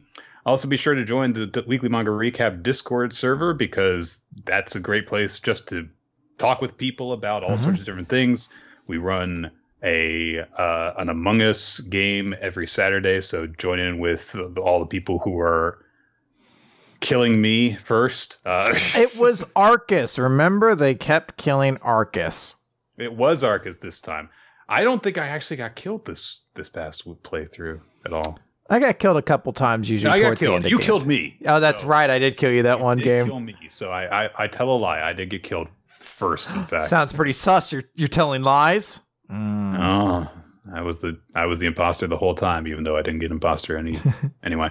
Anyway, uh, we do there's it's a great community on our discord server and also you can use that to find resources such as the google spreadsheet that ninja x3i maintains uh, which tracks all the stuff that uh, goes that we can manga recap uh, we've done in our past series that have been recommended to us that we've covered uh, character popularity polls and mvp stuff and supplementary awards it's a very very helpful resource for us and for everyone else uh, we also want to give our special thanks to Steve Matter Talkers, to Infamous Planet for the framework for the uh, for the stream of the podcast. So Winslow Cheddar and Malo Jack Stillitz for the opening sequence of Weekly Manga Recap, and to our supporters on Patreon who allow us to create bonus content for you guys to enjoy.